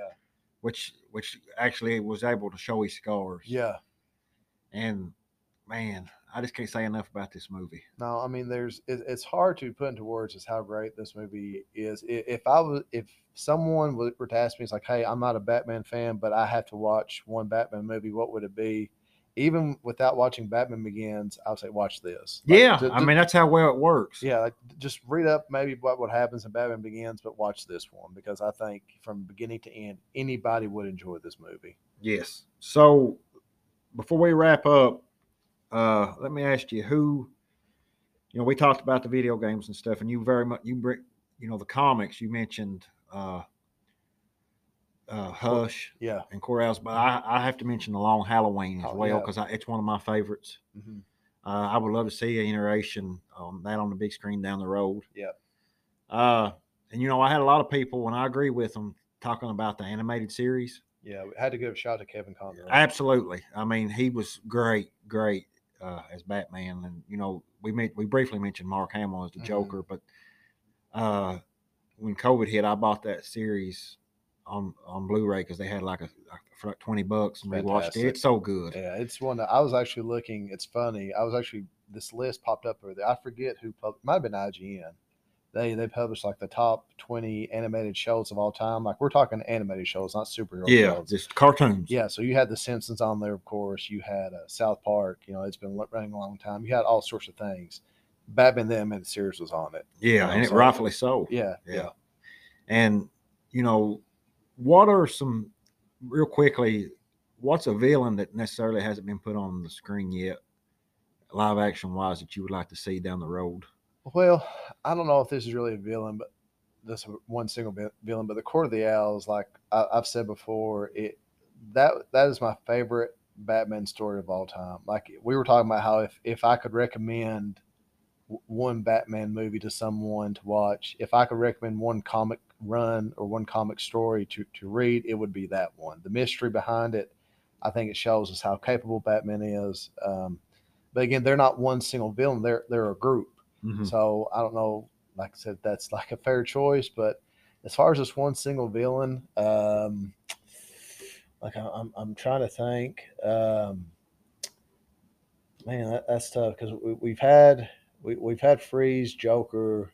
I would say Hush would probably be the the first one that comes to mind that we haven't had like a live action and a, a, live, a live action movie surrounding. And I think you could do a lot of interesting things with him. Um, I'm trying to think of some others. We've had Ra's al Ghul being there, but we really haven't had like a true movie, live action movie that centers around Ra's al Ghul or Ra's al Ghul, depending on how you pronounce it. I know he was in Batman Begins, but he was he's pretty much at the beginning and the end. Yeah. And you really didn't think he was going to come back. So maybe we could do something interesting with that. But uh, that would be, those are some choices that I would say. What about you? I wouldn't mind seeing Hugo Strange. Yeah. Oh, yeah, that'd be a good one. Speaking, speaking of the Arkham games, yeah. uh, he had a huge role playing Arkham yeah. City. I wouldn't mind seeing that. But they, they've pretty much had most of the big ones and, and most of them several different er, er, you know, times.